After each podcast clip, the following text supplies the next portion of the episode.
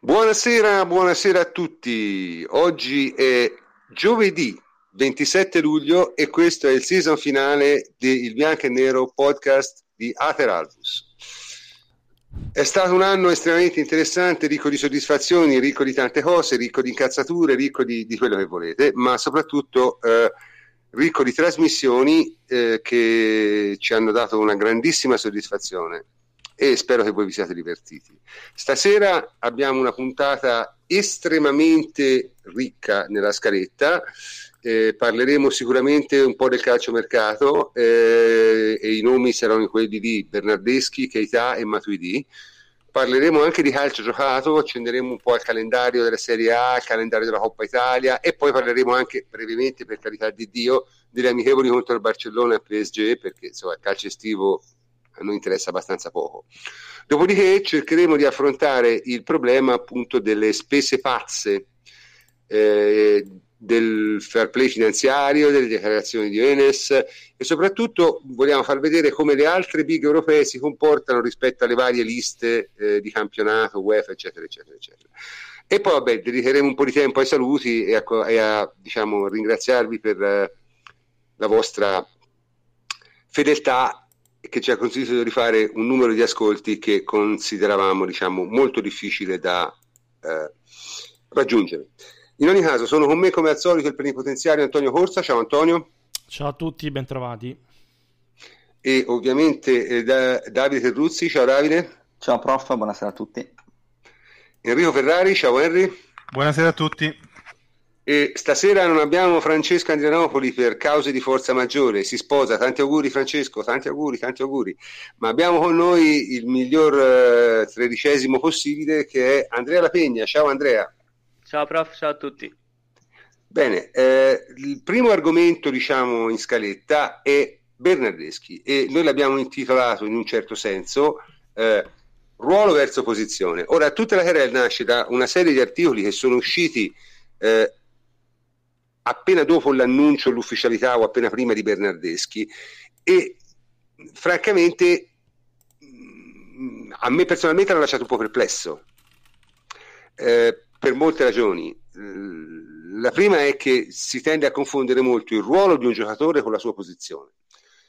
E la querella è: ma Bernardeschi gioca meglio eh, da ala o da, cen- o da mh, mm, centrale?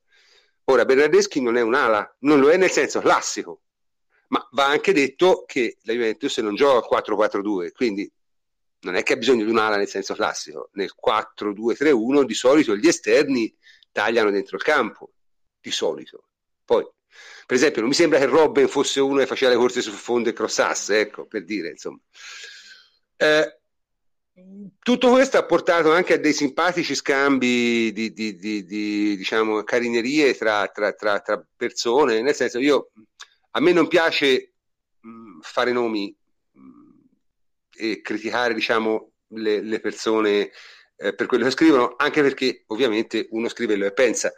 Magari quello che mi sembra a volte un po' strano è l'atteggiamento di alcuni che scrivono questo genere di articoli, perché non è che ci raccontano come gioca Bernardeschi o eh, che tipo di posizione dovrebbe assumere o meglio ancora perché la Juventus lo può aver preso per assumere quella o questa posizione sul campo, ma eh, ci raccontano eh, semplicemente cosa pensano loro, che a me interessa relativamente, e praticamente eh, la, il sottotesto è eh, se non, se non fa le cose che io ritengo che si debbano fare, allora non può stare in quel ruolo. Io questo lo trovo un discorso estremamente sbagliato e, e, e credo che invece bisogna fare un po' di chiarezza. quindi diciamo ruolo e posizione. Eh, Andrea, Andrea Pegna, dici subito, te che ne pensi di Bernardeschi?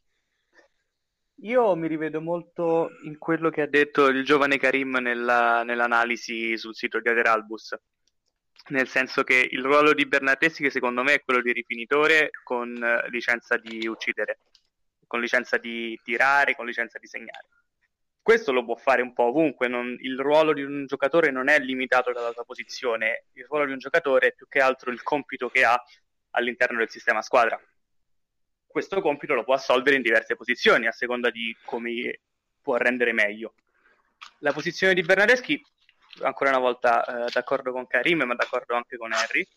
eh, può essere quella di esterno nel nostro 4-2-3-1, può essere quella di trequartista, il nostro 4-2-3-1 può, può, giocare più largo cambiando modulo, prevedendo un modulo diverso con un centrocampo a 3, ma non è troppo importante la sua posizione quanto piuttosto il perché l'abbiamo preso e cosa ci aspettiamo da lui. Il ruolo di rifinizione questo dovrebbe essere in testa da Allegri. A noi serviva uno che potesse giocare di più tra le linee, che potesse ricevere tra le linee e scombinare la difesa posizionale avversaria. Ci serve qualcuno che possa sgravare di pari alcuni compiti di uscita alta del pallone, e in questo Bernardeschi è sicuramente un acquisto molto molto benvenuto. Sì, ecco, e non è che non può giocare nei tre a destra perché non va sul fondo e crossa o non si comporta da ala. Cioè, io francamente questa è una cosa, è un'analisi che trovo bizzarra. Cioè, Assolutamente. Eh, Davide, te che sei un, no scusa, Henry, te che sei un grande estimatore di Bernardeschi, che hai, hai caldeggiato più di tutti, diciamo, il suo acquisto, eh, che cosa hai da dire in proposito? Ma io mh, sarò ripetitivo. Mh, cioè no, no, ma ripetiti pure, eh, ripetiti sì, sì, pure, no, senza di, problemi. Di Bernardeschi vi rompo le palle in chat da, da quando stava al Crotone, quindi eh, un po' l'ho seguito. Eh, io, vabbè, sono d'accordissimo con Andrea. Eh, dico che alla fine l'importante è quello che lui sa fare con la palla, con e senza palla. Bernardeschi è uno che ha eh, a differenza di molti, eh, di molti interpreti di quel ruolo, eh, una grande capacità aerobica, e questo lo accomuna un po' a Mandzukic come, esatto. come di, di, corsa. Quindi eh, alla fine lui può dare, eh, oltre alla grande qualità tecnica, quindi in trasmissione, eh, in ricezione della palla e capacità di difesa della palla tra le linee, perché è stato uno dei problemi della Juventus dell'anno scorso, che ne ha avuti pochi per carità, però uno di, dei, dei, problemi della Juve è stato quello che magari quando Dybala era un po' scarico, arrivava un po' scarico, non riuscivamo a tenere la palla su eh, il tempo necessario per, mh, mm, che ci consentisse appunto di, di essere più efficaci in, uh, in zona gol. Uh, Bernardeschi ci può dare questo, perché questo è quello che lui sa fare meglio cioè è uno che ha un grande primo controllo, eh, se la perde non, non, è uno che si tira indietro, eh, e poi c'ha grande tiro, c'ha grande visione di gioco, eh, e quindi ovunque lui lo faccia è un, è un upgrade per noi, perché alla fine se lo dovesse fare partendo da destra, ma eh, lui assolutamente può fare anche il vice di Bala ma può addirittura giocare sull'esterno sinistro. Eh, Anche, certo. e, quindi, e, quindi, aggiungiamoci, aggiungiamo alle caratteristiche che ci possono tornare utili, eh, che sono quelle della duttilità. Forse il difetto che lui ha, secondo me, è che ha, mh, lavora male con l'altro piede però eh, cioè, c'ha un sinistro eh, strepitoso, quindi eh, che in Serie A base avanza per adesso. È uno sì, che no, poi... me, eh, se gioca, eh, e chiudo, se gioca vicino alla porta, così come eh, a destra, a sinistra, in mezzo, al centro, dove vuole, è uno che può andare sicuramente in doppia cifra l'anno prossimo. Giocando una, anche una trentina Sì, perché cioè, capisci, io la, la, la, teoria dell'articolo che ho letto e che mi ha fatto incazzare e, e per il quale ho, ho diciamo, anche speso qualche parola di troppo, cosa che normalmente non faccio, è che l'idea è, dice, vabbè, ma Bernardeschi può fare solo la riserva di Dybala o Dybala e quindi l'ha pagato troppo. Cioè, la, la mente vacilla, eh. La mente vacilla veramente. Al di là di quello, Profi, penso vacilla che... è una grande cazzata per me. Cioè. Eh, sì, vabbè. Eh... Si deve partire dalle caratteristiche del giocatore quando si fa una scheda e poi dopo pensare al perché è stato preso. Cioè, se noi dobbiamo esatto. ragionare sul perché è stato preso Bernardeschi cioè, e quindi ragionare su quelle che erano le mancanze della Juventus nell'anno scorso e avere un giocatore, come è stato detto, che possa fare da legame tra il centrocampo e l'attacco era quello che serviva. Eh, hai preso un giocatore con caratteristiche più propriamente da esterno, che è Lucas Costa, che poi dopo anche lui ama tagliare dentro al campo. Ma figura, specie se gioca a sinistra. Nel calcio, noi l'anno scorso eh, abbiamo giocato con Mandzukic a, a sinistra, Quadrado a destra, che non sono due raffinati interpreti di quello che andava a chiedere Allegri, cioè quello di ricevere tra le linee. Eh, e quindi in questo, oltre che un, una necessità numerica, cioè perché ti servivano dei giocatori adeguati, dei cambi eh, o dei potenziali titolari, eh, avevi anche questa necessità tecnica e tattica. E poi dopo, come sempre, bisogna adattarsi a quelle che sono le caratteristiche dei giocatori e tante volte nel calcio non è che le posizioni sono statiche, non lo sono quasi mai. Cioè l'ala non è che come negli anni 50 che prende sì, il tornante va sul fondo e crossa. C'è certe azioni che va sulla posizione e va e crossa. L'anno scorso eh, sulla sinistra succedeva sempre questo, con i cross di Alexandro. Quindi mh, mm, il calcio è questo, Bernardeschi è stato preso per un preciso motivo, può giocare ovunque dietro la punta, può essere anche postato come mezzala e, un, un, tempo non può sicuramente bastare per giudicare un giocatore, ok? E per dire no, non può giocare lì, eh, ha delle potenzialità in quel ruolo, ma come diceva prima Harry, ha questa capacità aerobica e anche una propensione, un'attitudine difensiva. È un giocatore che comunque può darti una grossa mano anche a fare l'esterno del 4-4-2 classico difensivo. Prof, un, no, paio, di, un, un paio di cose. Scusa, vai. Aggiungo, aggiungo, un'ultima vai, vai. cosa sulla, sulla, questione mezzala, poi... Eh, sì, sì, sì, ora non la toccherei. Allora, Bernardeschi anche da ragazzino ha ricoperto più o meno tutti i ruoli eh, della, dalla metà campo in su, eh, li ha ricoperti tutti. Eh, proprio perché lui ha questa capacità di, di, correre nel campo e corre bene nel campo, corre tanto e corre bene perché è anche intelligente. Quindi eh, la prova fatta da, non dall'ultimo degli allenatori, credo, eh, in nazionale, eh, dovrebbe essere indicativa mh, su quello che lui può dare eh, a una squadra. Eh, cioè se eh, l'ex allenatore della nazionale eh, non proprio, ripeto, l'ultimo degli arrivati, lo prova mezzala, eh, un motivo ci sarà. Eh, e magari la Juve può anche pensare di utilizzarlo eh, così. Mm, ci vorrà del tempo, però no, perché io... lui ha anche grande capacità di inserimento, prof. Cioè uno che guarda il gioco anche eh, davanti, cioè è uno capace di, di andare ad attaccare l'area di rigore. Eh, quindi, insomma, No, no, vabbè, ma Dicevi Antonio, scusa? Allora, prof, io un paio di cose, sarò rapido su Bernardeschi. E secondo me è semplicemente il trequartista che Allegri chiede da quando è a Torino. Eh, che finalmente dopo tre stagioni avrà a disposizione da questa settimana.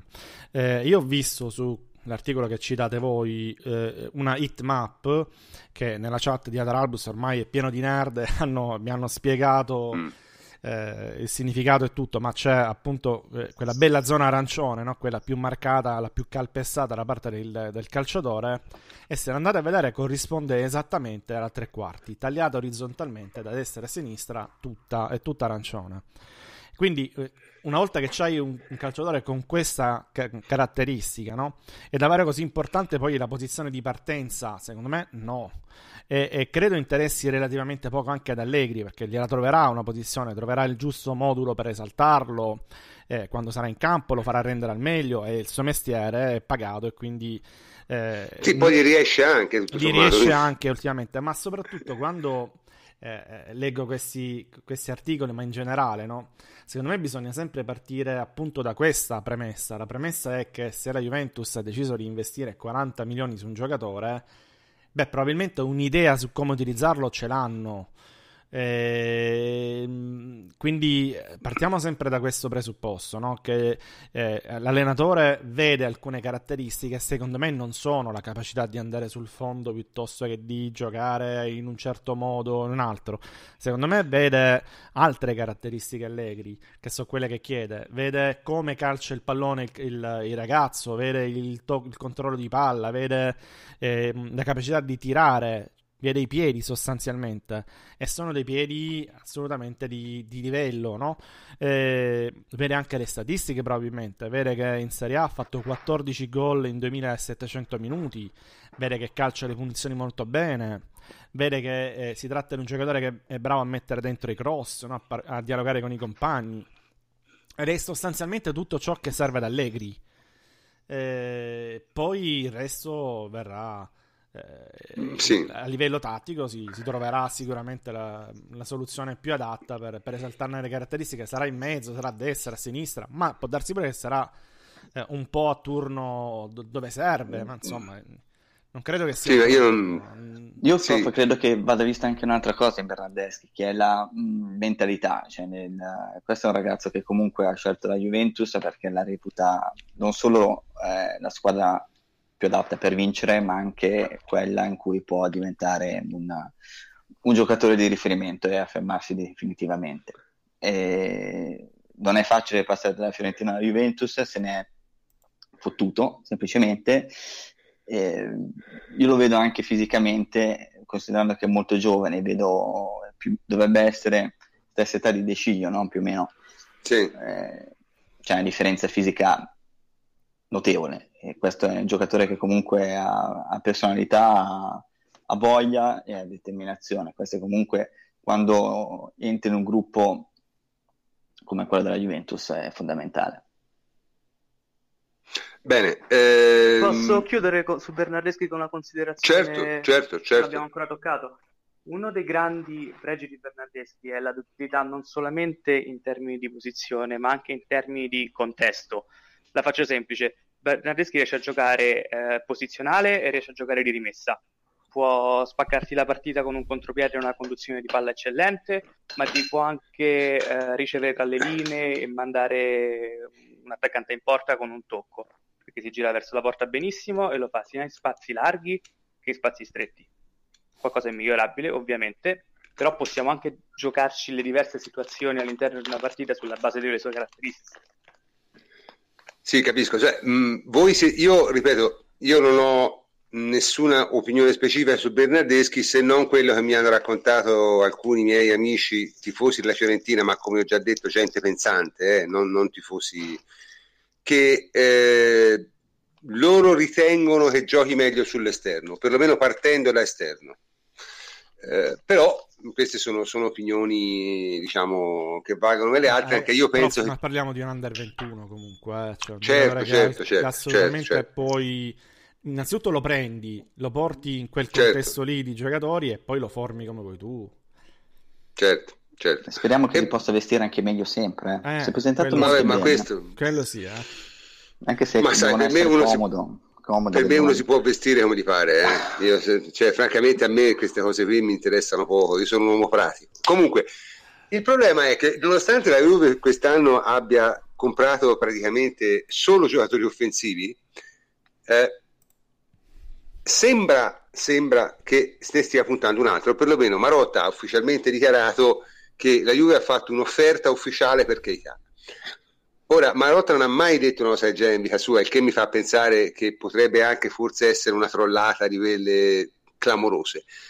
Però, diciamo, è una, è una cosa che va comunque presa in considerazione. Ora, eh, Keita, Keita eh, perché la Juve dovrebbe, dovrebbe prendere Keita? Cioè, quali, quali, sono le idee che, che spingono la Juve verso Keita? Davide? Davide? Eh, ci sono, ci sono.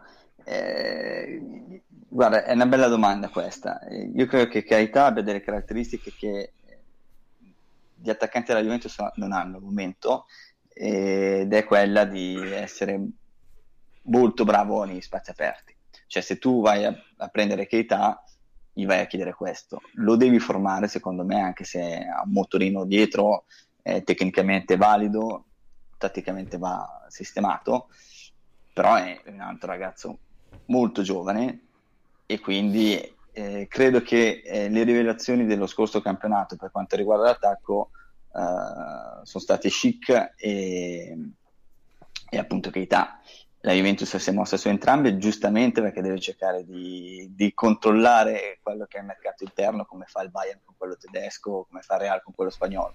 Quindi questi sono due eh, talenti che hanno brillato lo scorso campionato che età ovviamente diverso da Chic, è un giocatore che eh, alla Juventus come caratteristiche, perché stiamo parlando solamente di caratteristiche, ma anche dei tempi di Morata. C'è un giocatore che certo. offensivo ti può spaccare veramente le partite.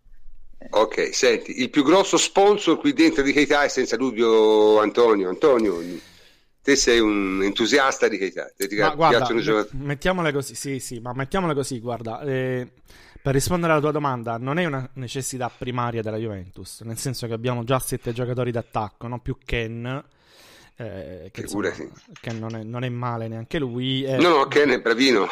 va, va, bene tutto, dico, però eh, va bene non essere mai soddisfatti di nulla come stile di vita, però in questo caso potremmo anche fare un'eccezione. Abbiamo Mandzukic che potrebbe tranquillamente sostituire Higuain in caso di necessità.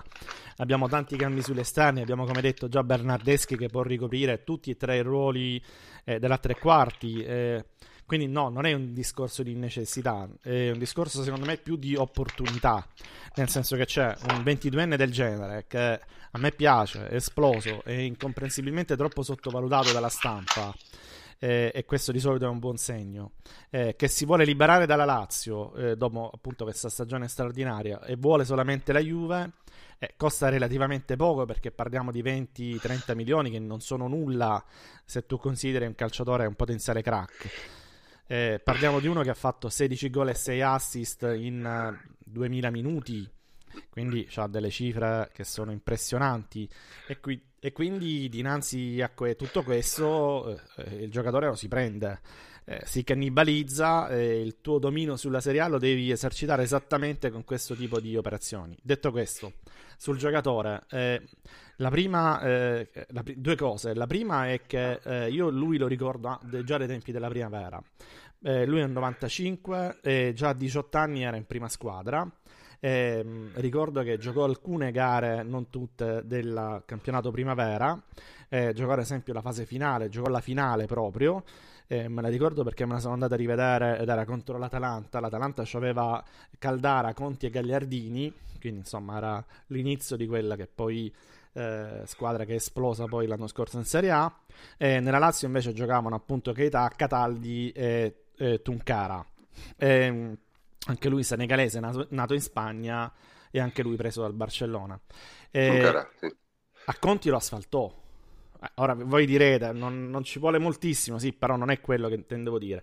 Intendevo dire che comunque era considerato già un crack già a 18 anni, anzi pure prima nel Barcellona, quindi eh, lo dimostrò eh, in tutte le occasioni possibili contro le parità, anzi era gente pure più grande di lui come età.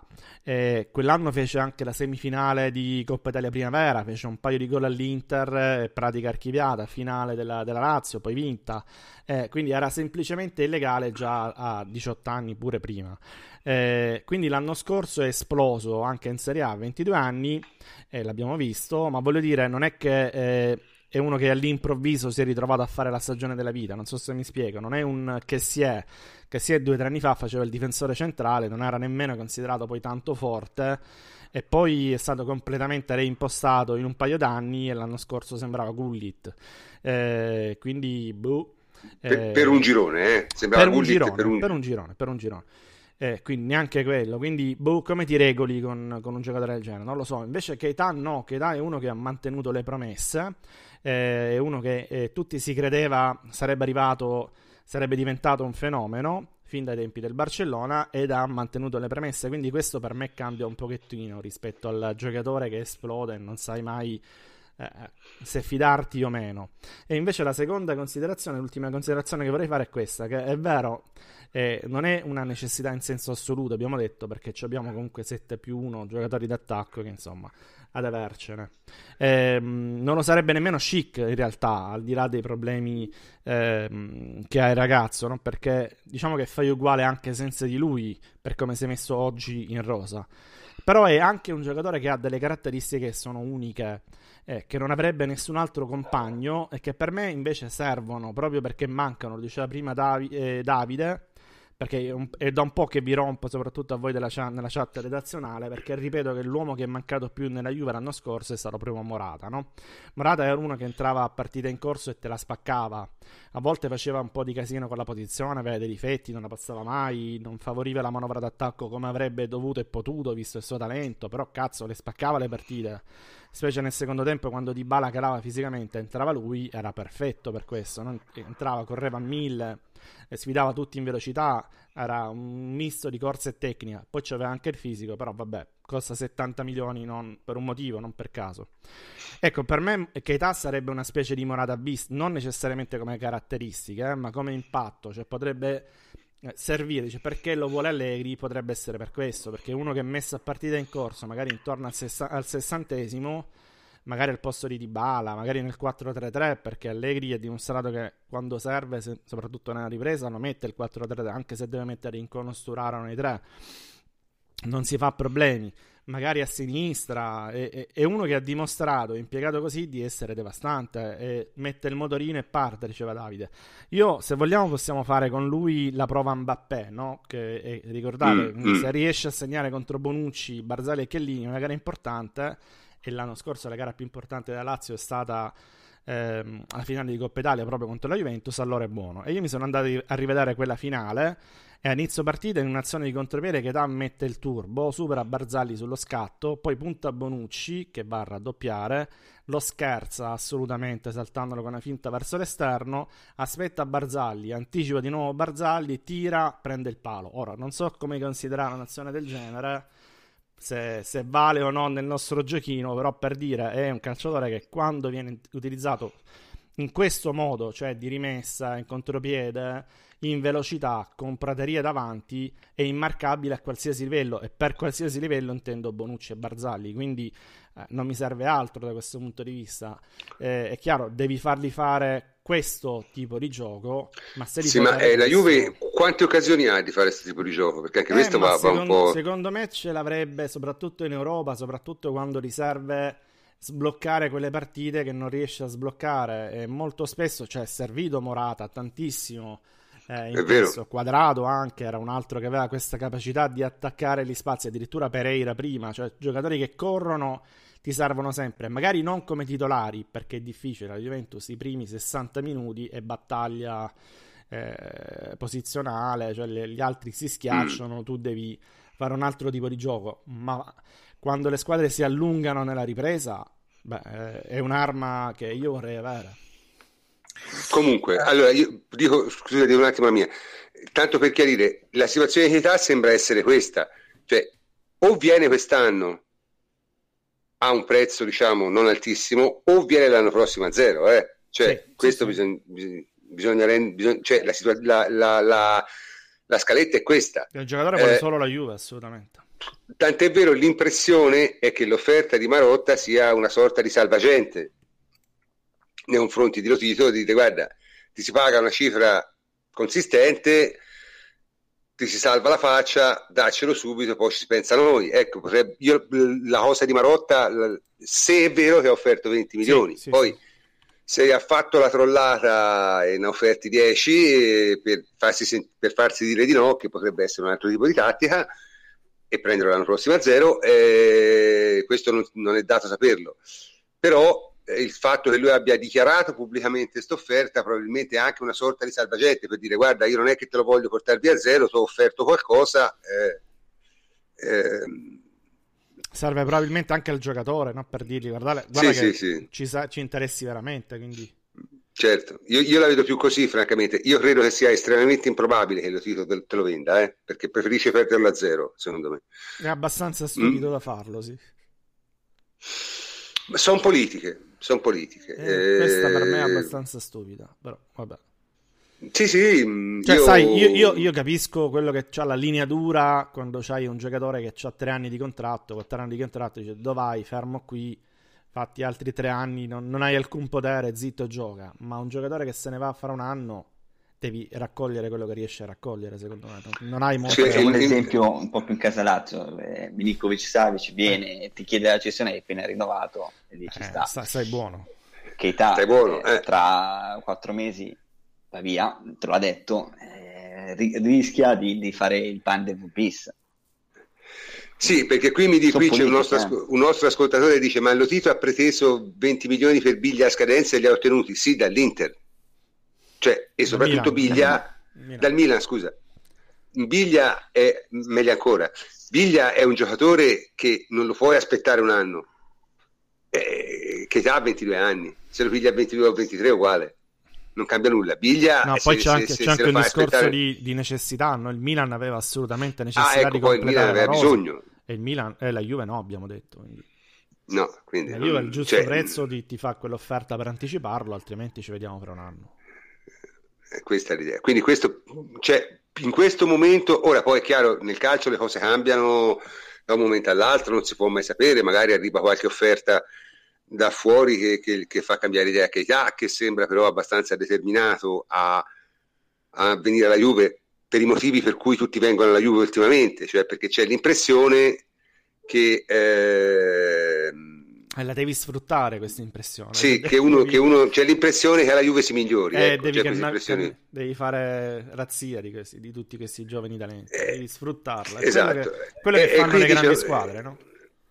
Corrado, eh, c'è il nostro ascoltatore, Corrado n- dice non te lo darà mai se non almeno 35 milioni e allora lo perderà a zero l'anno prossimo. Dove è il problema?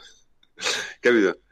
Lo perderà a zero l'anno prossimo se non, se non, te lo dà a una cifra 35 milioni è improponibile no, l'offerta della Juve è diciamo chiaramente non alta per il valore del giocatore ma è alta per un, per un giocatore che te tra 4 mesi no tra 5 mesi te perdi a zero e questo è il problema, perché Keita alla Lazio non ci rimane mai.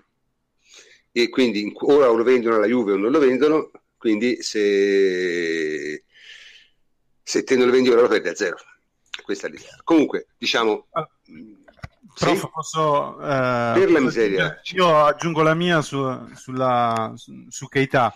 Eh, abbiamo discusso un po' stamattina io e Antonio e eh, alla fine ci siamo trovati. Eh, per me c'è un equivoco di fondo sulla, sulla posizione di Keita, perché eh, purtroppo viene descritto spesso eh, come un esterno. Eh, no, no, no, allora, secondo me eh, assolutamente non è un esterno, quindi se io devo perdere quadrato, si faceva l'esempio oggi, per prendere Keita non ci sto. se invece devo inserire Keita mh, nelle rotazioni degli attaccanti, quindi di chi deve comunque eh, fare la punta, punta, seconda punta, eh, allora dico che è un grande acquisto, anche perché eh, Keita eh, io lo vedo molto bene come centravanti anche, come vice Higuain.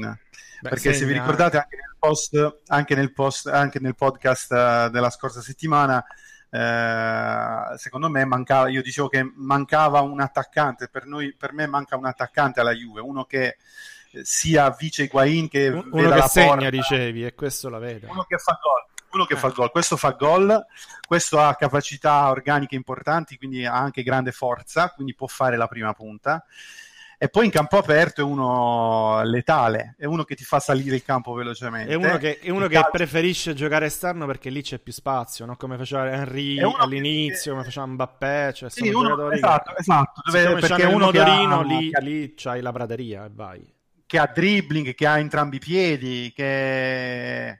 Eh, insomma ha grandi qualità. Eh, in Italia poi eh, aggiungo che non bisogna sottovalutare il fatto che è uno che può portare tan- tanti calci di punizione, perché è uno che col dribbling secco che ha eh, può eh, anche Beh, favorirti in questo. Noi con i, con i, calciatori di punizioni che abbiamo, tra Pjanic, Bernardeschi si è aggiunto, Di Bala, insomma, eh, questo nel calcio italiano può essere fondamentale. Ah, sì, sì è un fattore, sì, ma nel calcio italiano noi siamo già. Ma nel calcio in... italiano tu metti eh, Cos- Costa da una parte e Keita in mezzo, cioè, sono illegali. Però, come, come, diceva Antonio, come diceva Antonio eh, anche nel calcio europeo, anche in, in Champions, oh, è, un ecco. calciatore, è, un calciatore, che con gli spazi può diventare de- davvero importantissimo. Bene, eh... bene. Quindi noi abbiamo parlato eh, sempre solo e soltanto di attaccanti, però se, se voi ascoltavate i nostri podcast eh, iniziali, quelli di giugno, noi diciamo tutti sì, d'accordo, però forse è più importante un centrocampista. lo diciamo ancora, eh, lo diciamo ancora. Lo diciamo, no, ora a questo punto io non oso più nemmeno dirlo perché evidentemente la Juve non la pensano così. Non lo so. Cioè, è, è, è, a un certo punto bisogna anche rendersene conto. Evidentemente il centrocampista non è la priorità perché hanno fatto praticamente tutto prima di pensare al centrocampista. C'è terzino Ora, e centrocampista erano le nostre le nostre due priorità. Sì, e, e, hanno fatto tutto tranne che quello. Cioè, no, hanno preso De Sciglio, hanno preso De Sciglio. Ora sì, poi sì. parleremo di De Sciglio quando parleremo della partita contro il PSG.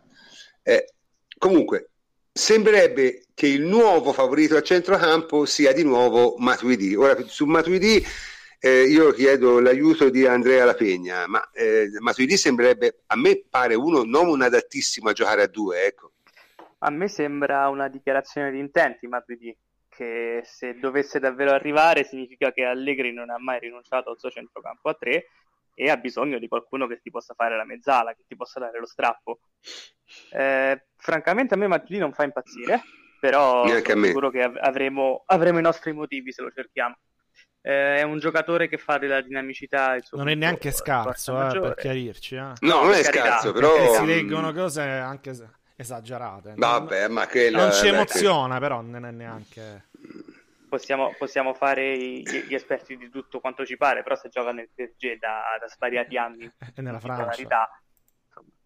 Eh, sì, è un giocatore molto molto dinamico. Lui se, se non può correre col motorino ne risente eh, ed è proprio per questo che ormai sta, sta sui 30 abbondanti, 30, 29? 30, 30. Eh, ed è proprio per questo che in realtà è un po' in fase calante. Un giocatore che fa del, del, trotto, della dinamicità, il proprio punto di forza, poi col passare degli anni il gioco forza, questo un po' lo, lo fa andare indietro come, come efficacia nel gioco.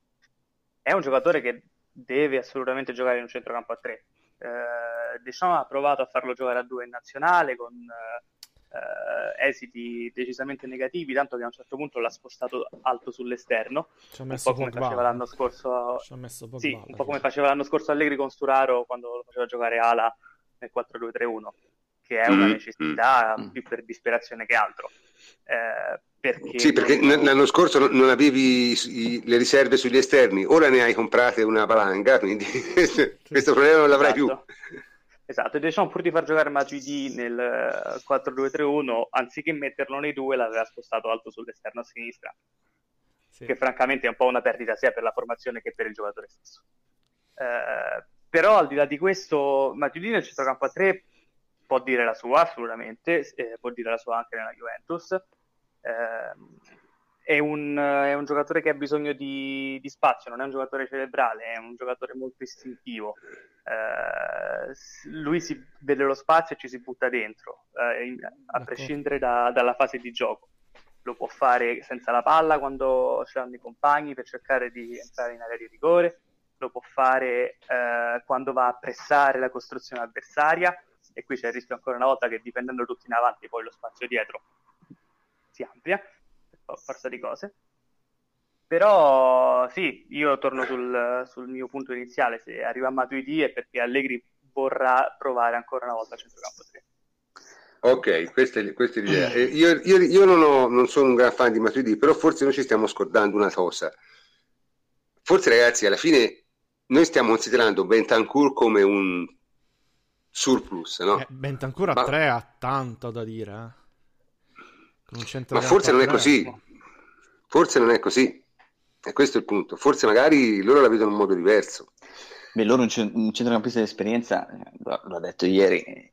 Sì, sì, cerchiamo un centrocampista cioè, di esperienza. Certo. Ma io sono, d'accordo, io sono, d'accordo, con Andrea, eh, sarebbe una dichiarazione forte di intenti da parte di, di Allegri prendere un giocatore de, tipo Matuidi, un giocatore da da, da centrocampo a 3 perché Bentancur è esattamente quello e ne avresti addirittura 5 adatti a giocare a 3 quindi insomma a questo punto diventerebbe un'alternativa seria al 4-2-3-1 eh, però, però, allora a questo punto avresti una grande abbondanza di troppa abbondanza su, di esterni cioè. eh, ma infatti parliamo di, alter... parliamo di alternativa magari a partita in corso.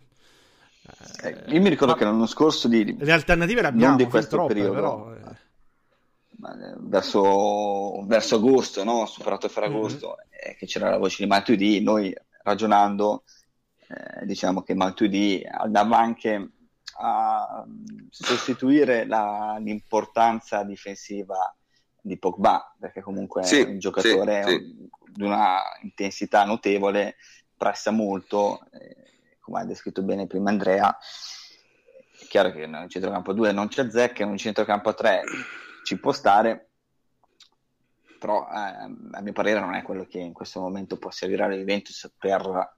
Eh, diciamo ti completa la rosa, no. non ti fa migliorare più di tanto. Eh, per quelle che sono le sue necessità, cioè, in questo momento secondo me la Juventus ha bisogno di un centrocampista che possa fare da eh, collante tra difesa e centrocampo perché ha necessità di spostare il gioco un po' più avanti e quindi avere un centrocampista che tolga la responsabilità della, del palleggio, dell'avvio dell'azione sempre solamente difensore, ma eh, prenda lui eh, il palleggio, il comando della, delle operazioni assieme a Pianici, questo ti può servire.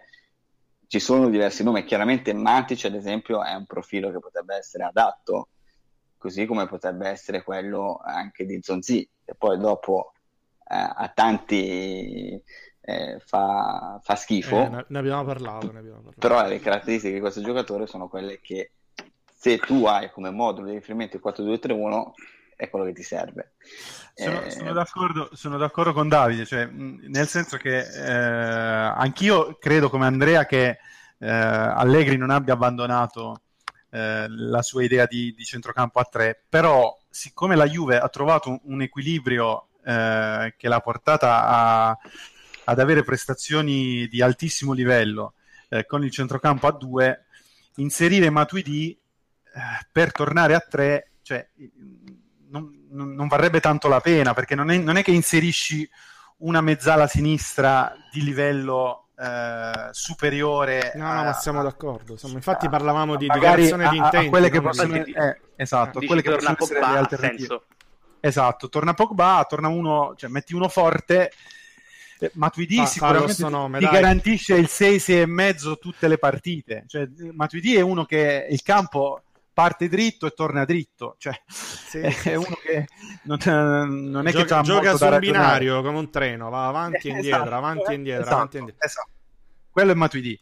Eh, quindi mh, cambiare, giocare a tre per inserire Matuidi dopo che hai preso eh, tutti quegli esterni, eh, quei giocatori comunque che devono giocare da tre quarti, Mm, non la vedo una scelta coerente no, con quelle... No, no, però vabbè, per ora comunque anche lì siamo a livello di chiacchiera. Il problema è che non c'è quasi niente in giro, eh. c'è anche questo di, di questa cosa l'ha detta. Insomma.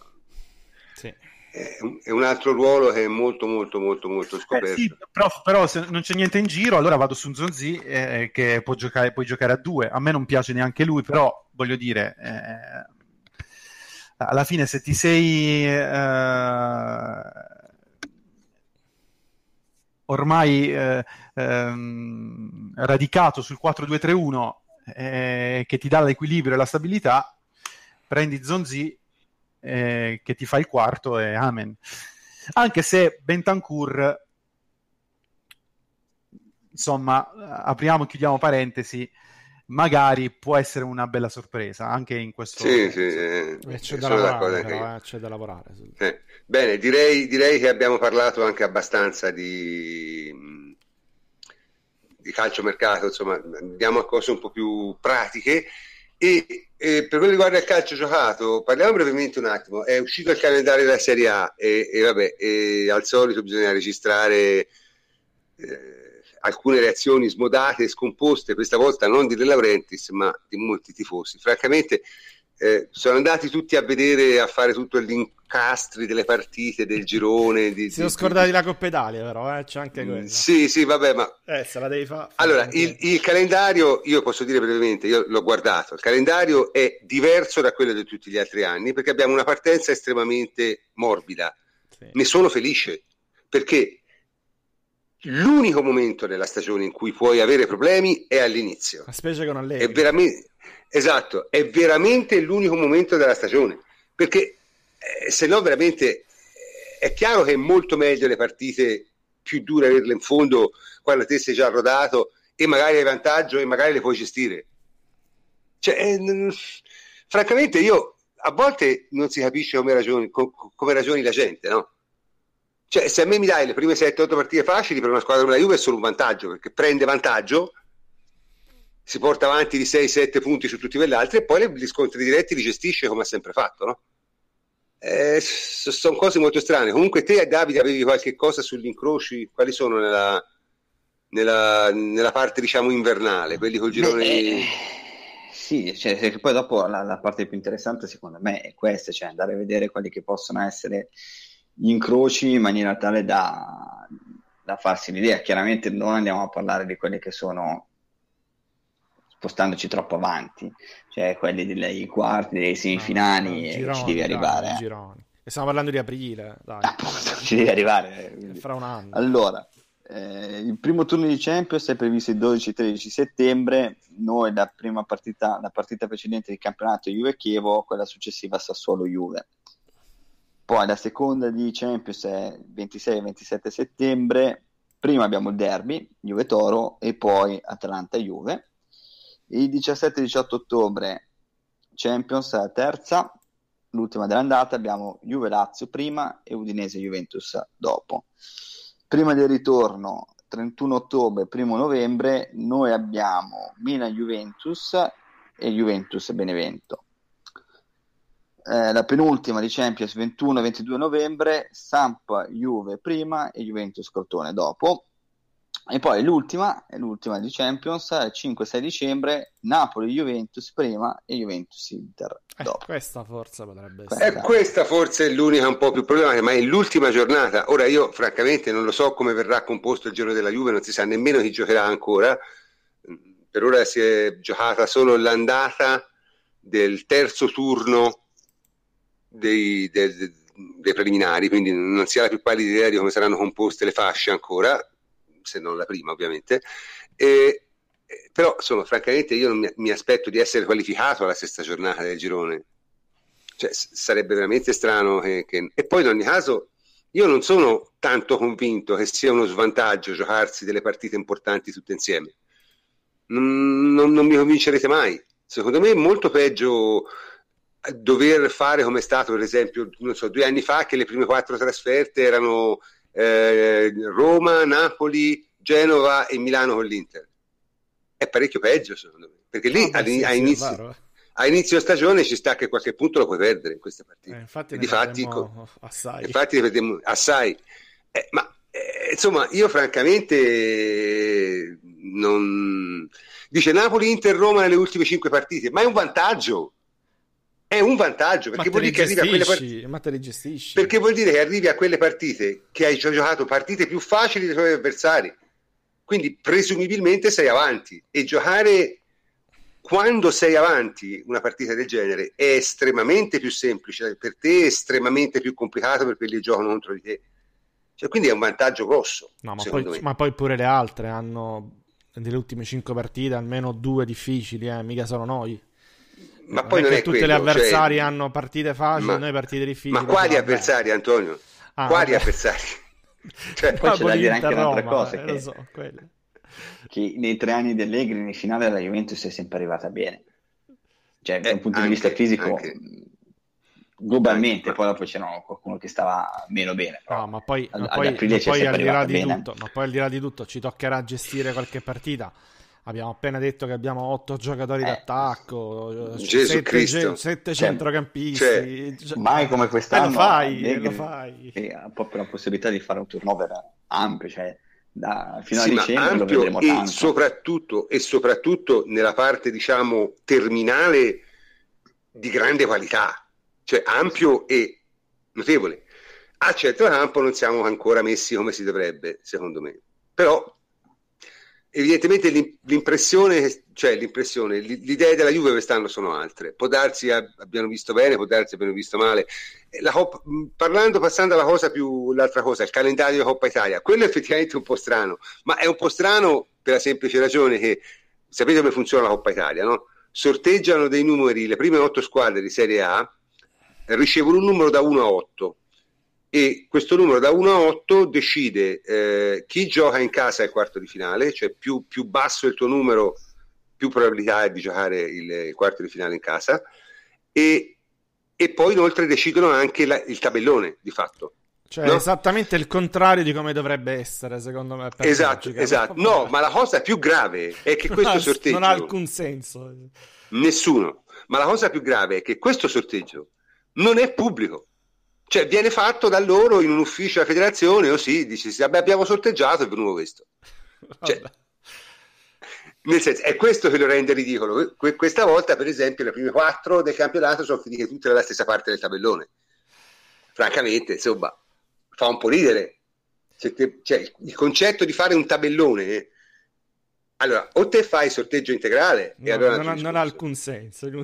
Ma se te fai un tabellone, il tabellone lo fai di tipo tennistico, cioè metti l'uno da una parte, il due da quell'altra, il primo da una parte, il secondo da quell'altra, il terzo da una parte, il quarto da quell'altra. Il, il, cioè, come si fa nel, nel, nel, modo normale, nel modo normale, per cui teoricamente in finale ci vanno la prima e la seconda, se, se, se tutto viene rispettato. Cioè, sì, perché ai quarti in teoria dovremmo avere Juventus-Roma, eh, Atalanta-Napoli e dall'altra parte del tabellone Derby di Milano, Milan-Inter e Fiorentina-Lazio. Cioè, nel senso, ma a, a, me, ripeto, non me ne può fregare di meno, tanto voglio dire, non... la, la, Coppa Italia secondo me la Juve la vince quando la vuole vincere, quindi non, non, non è una cosa particolarmente complicata, però fa ridere il meccanismo fa ridere il meccanismo perché te fai un tabellone in cui sorteggi le teste di serie. Cioè, o fai sorteggio integrale o fai il tabellone tennistico, cioè corrente. Oh, poi, ci, poi ci, potremmo anche dire qualche cosa sul fatto che si giochi in casa della più forte. Vabbè, però... Sì, vabbè, questo, questo, è un altro discorso. Questo eh, è un altro discorso, eh, ma questo è in generale così. Anche questo toglie un po' di, di fascino, secondo me. Sì, vabbè. Italia, no, no, ma se, sai, voglio dire, la Juve fa le, tutte... le, le, forti che arrivano in semifinale. Ma questo lo fanno per esigenze televisive, come si dice. Ma eh, le, le, Comunque, sai, la Juve fa tutto esaurito comunque, quindi non sì, problema sì, non Comunque, basta col calendario di Coppa Italia, parliamo 5-10 minuti, non di più, di, di calcio giocato. Ci sono stati due amichevoli io direi la prima di saltarla a pie pari perché io ho visto forse 20 minuti di quella partita e, e vabbè, non è calcio, nel senso sono so, so allenamenti a porte aperte davanti a 80.000 persone in cui ti pagano anche. E quindi non... La seconda è stata un pelino più, più eh, diciamo simile a una partita di calcio per quello che ho visto, e per noi l'hanno vista sia Henry sia, sia Andrea. Quindi Henry, ce, ce ne puoi parlare per primo te di Juventus PSG? Eh, beh, prof, come hai detto tu, n- non si discosta molto dalla prima partita, però... Eh, a me è parsa un, un po' meglio, io ho visto, ho visto dei pezzi. Sì. Un buon allenamento, sì, un buon allenamento, una una Juve che diciamo apparentemente non ha cambiato l'impostazione del modo di giocare, questa è la, è la cosa che eh, più balza agli occhi. Eh, cioè abbiamo giocato il solito 4-2-3-1 dallo scorso anno con un palleggio e un giro palla eh, difensivo che per poi cercare di innescare eh, le punte.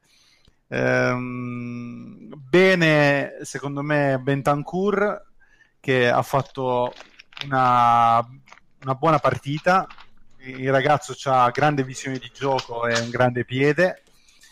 Ehm, nel complesso, mh, mm, diciamo, non benissimo De Sciglio all'inizio, ma eh, è entrato e ha avuto subito di fronte Di Maria, e, insomma, contro eh, Di Maria eh, contro Di Maria chi è che non va in difficoltà.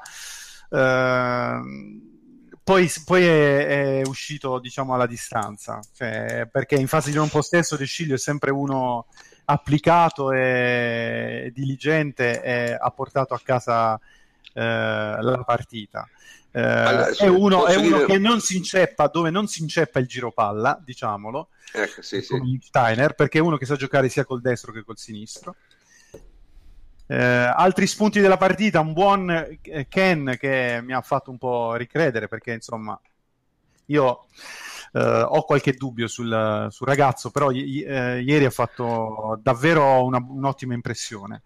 E poi se posso aggiungere l'ultima cosa interessante è l'esperimento di, di Marchisio dietro, mm, eh, dietro la punta. Eh, questo mi fa pensare che probabilmente eh, potremmo ricorrere a questa soluzione perché gli esterni che hai, eh, che hai comprato sono esterni molto offensivi, quindi eh, alla fine quando magari ti, manchi, ti mancherà di bala, eh, un'alternativa potrebbe essere quella di equilibrare il campo e la squadra mettendo Marchisio dietro eh, la punta e sfruttando gli esterni più, più offensivi. Eh, questo magari può essere una indicazione eh, della partita. Certo, eh, io voglio però rimarcare una cosa e questa permettetemi di farlo perché penso che i, i, tifosi juventini sono veramente degli originali. La Juventus ha giocato alle 3 di notte, giusto? Sì. Eh, stamattina alle 8, alle 9 c'era, eh, c'erano le timeline piene di insulti a De Sciglio. Ora mi chiedo quanti di questi hanno visto la partita? Alle 3 di notte. Cioè, uno, due. Nessuno. Neanche io, io l'ho visto. Neanche, ma neanche. Cioè, siamo alla follia. Prof, io Siamo vorrei... arrivati al punto che si fanno gli highlights col cross che ha sbagliato, No, non no, si fanno prof, gli... sai com'è? Eh, c'erano Non si fa- no, fammi pagine finire, Facebook, fammi- non, non- non- non si fanno gli highlights e sull'assist a Sturaro ha preso il palo. eh, Cioè- eh, il problema è che ci sono pagine Facebook e qui ci voleva Fleccio che andava eh, come calciatori brutti roba del genere. E anch'io stamattina quando sono andato su Facebook ho visto quello e il video del cross. Cioè, mm, come cazzo si fa?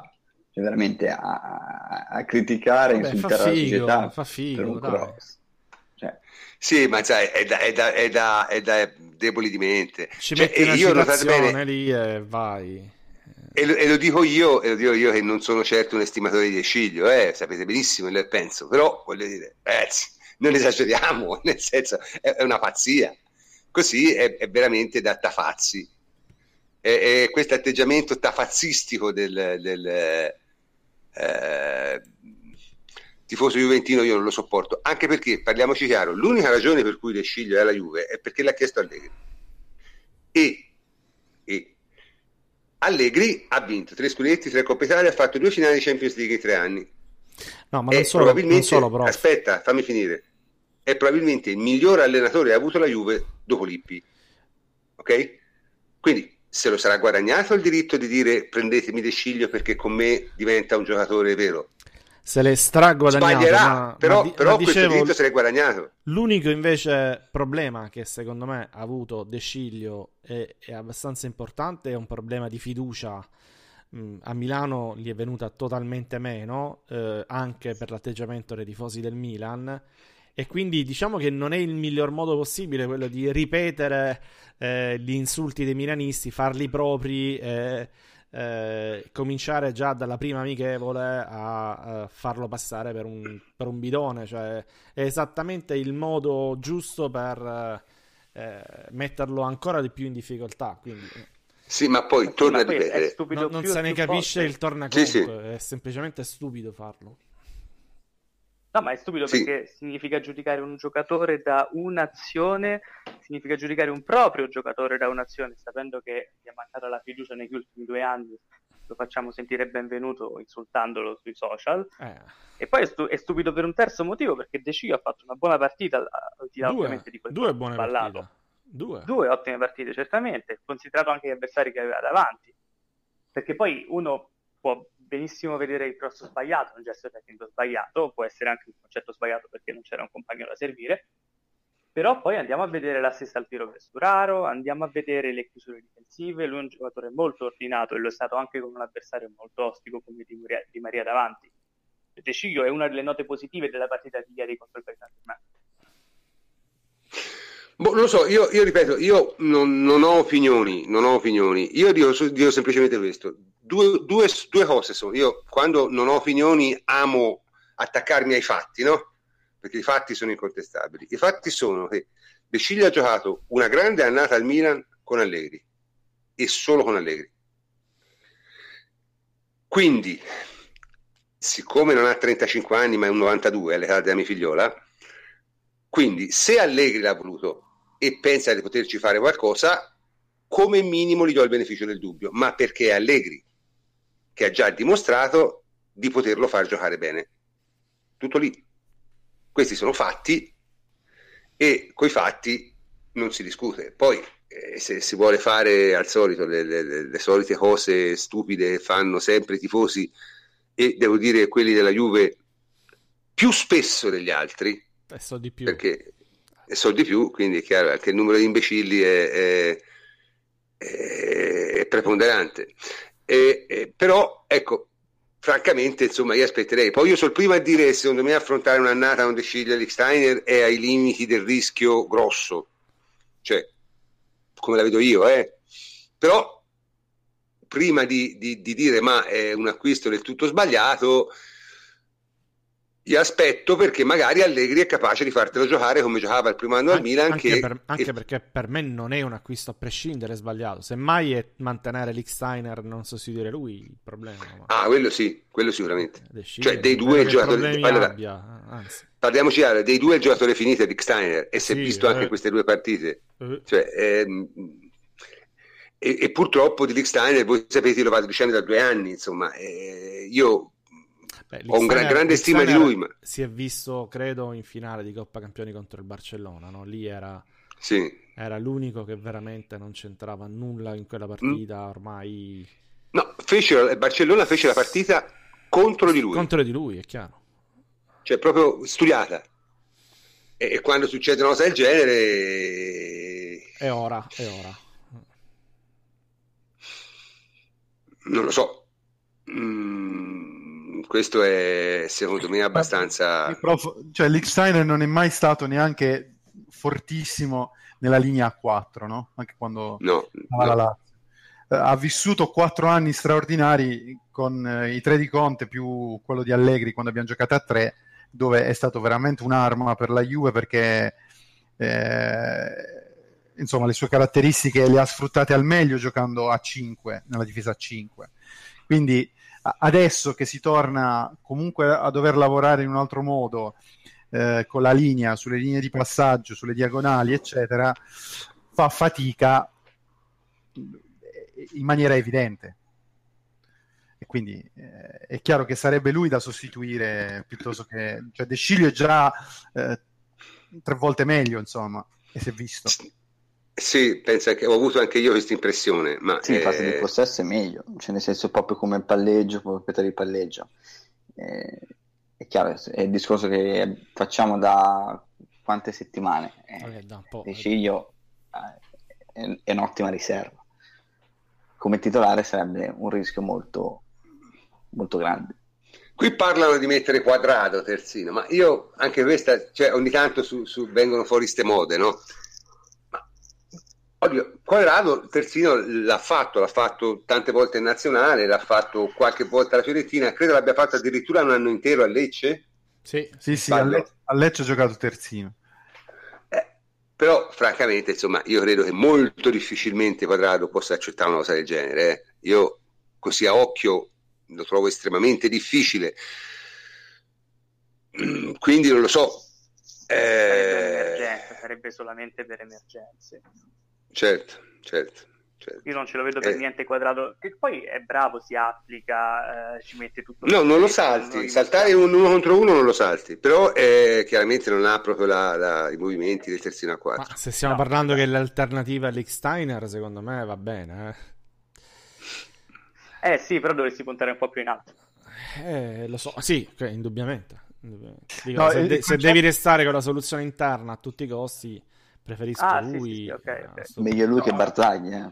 Meglio eh, lui esatto, che Barzagli, cioè... eh, sicuramente. Meglio lui che Barzagli, certo. Il concetto è che purtroppo cioè, Quadrado avrebbe anche le caratteristiche tecniche per andare a fare il terzino, ma probabilmente con la testa che ormai non lo puoi più non, non, lo puoi più recuperare. Un giocatore, sì. un giocatore, a 29 anni, 28 anni, quanti ce n'ha quadrado, cioè, non è che adesso dopo tutta una carriera lo prendi lo sposti terzino e ti viene facile. Eh, non si sa mai, però eh, perché come diceva il prof prima, è uno che nell'uno contro uno è difficile da saltare, eh, perché è applicato, però mh, mm, cioè, è più facile prendere un calciatore giovane eh, con qualità importanti, anche tecniche, come magari si parla di Cancelo, che non sarebbe male, e costruirlo da difensore.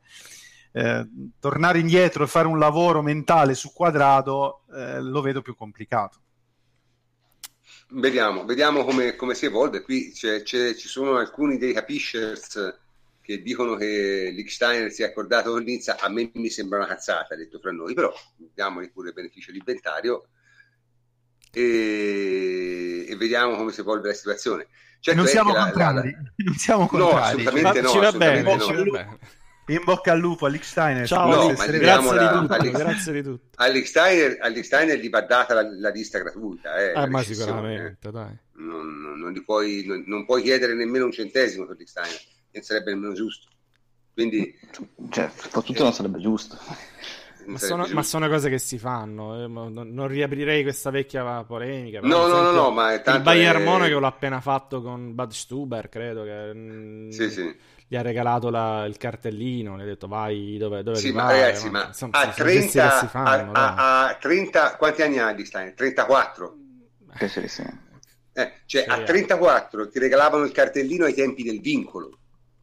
Cioè davano la lista gratuita a chi aveva più di 32 anni quando c'era il vincolo, uh-huh. che quelli, i, i, i, nerds che girano ora manco sanno che era, ma comunque insomma, eh, sostanzialmente il giocatore era di proprietà della società vera, nel senso era la società che decideva eh, dove, dove, andava e quel che doveva fare, non, non, c'era alcun bisogno di assenso del giocatore, il titolare del cartellino decideva, si chiamava vincolo. Quando uno arrivava a una certa età in una squadra, credo a 31-32 anni, gli davano quella che si chiamava la lista gratuita, cioè praticamente gli davano la libertà di andare dove voleva a, a, a costo zero, chiaro? Quindi si da, la davano addirittura quando c'era il vincolo, quindi mm, insomma, francamente questo discorso l'abbiamo già fatto, ma è, è bene forse ribadirlo. Comunque, in ogni caso... Eh, Gennaio 84, sulle... amico, quindi 33 anni. Mm, mm, mm, e io so abbastanza... Ci siamo, dai, ci siamo. Sì, Vabbè, 33, 33, 34, eh. quanti so, so, insomma, cambia poco. Eh? Eh, siamo comunque oltre diciamo, il limite canonico dei 32 in cui davano una lista gratuita, insomma, francamente.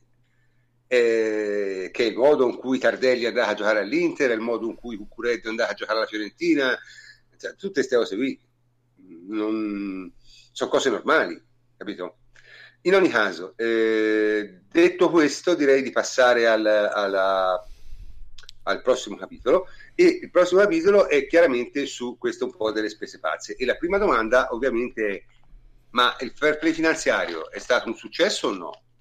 Ecco, eh, noi non vogliamo dirlo, lasciamo che a parlare per noi sia il nostro amico Francesco Andrianopoli che impegnato in tutt'altre cose ci ha voluto però lasciare un intervento registrato. Vai regia. Buonasera a tutti, sono Francesco Andrianopoli e volevo dare, fare un'ultima riflessione su quello che è il financial fair play, visto che se ne è parlato molto e se ne parlerà moltissimo in queste settimane estive in cui non ci sentiremo. È un discorso lungo e complesso, però io vi chiederei di ricordare almeno le, le parti essenziali, cioè i comandamenti irrinunciabili. Il financial fair play non nasce come uno strumento sanzionatorio o punitivo, il suo scopo non è quello di garantire la competitività e l'eguaglianza, non è quello di impedire alle squadre di spendere. Il Financial Fair Play nasce semplicemente come manuale di corretta gestione di una società di calcio professionistica, quindi delle buone norme, delle best practice suggerite per restare in piedi, per garantire la sostenibilità del sistema nel suo complesso, non di questa o di quella squadra e nasce in un contesto in cui nel 2011 i 700 club delle, delle prime leghe europee avevano complessivamente un passivo di 1.7 miliardi di euro. Quindi stiamo parlando di un'azienda che complessiva un sistema che nel suo complesso non era sostenibile e non sarebbe più stato sostenibile nemmeno con l'ingresso di ulteriori finanziatori e investitori. Oggi, a soltanto 5-6 anni dal, dalla sua introduzione, quel passivo mostruoso è stato totalmente eh, debellato, le squadre hanno fatturati molto più solidi e un rapporto tra entrate, uscite, debiti, crediti, eccetera, eccetera, che permette loro complessivamente di essere sostenibili e in continua crescita questo era l'obiettivo del Fair Play e questo è stato raggiunto. E quindi lo si può ritenere soltanto un, un successo straordinario. Detto questo, tutto quello che si fa è migliorabile, ci saranno eh, e ci, sarà, ci, saranno sempre ovviamente squadre che cercano di muoversi ai margini e di ehm, diciamo così guadagnare eh, qualche vantaggio competitivo rispetto agli altri eh, giocando sulle virgole e sui numeri vedremo non facciamoci la testa prima di rompercela vedremo cosa succederà, cosa farà l'UEFA ma se il presupposto è che in cinque anni hanno riportato, anzi portato per la prima volta il calcio europeo in una posizione di complessiva sostenibilità, questo è un grande successo e questo non può che essere riconosciuto eh, come merito. Quindi se sono riusciti a fare questo abbiamo fede e fiducia che continuino a mantenere il sistema in equilibrio e a trovare eventualmente anticorpi per chi non dovesse comportarsi secondo le regole.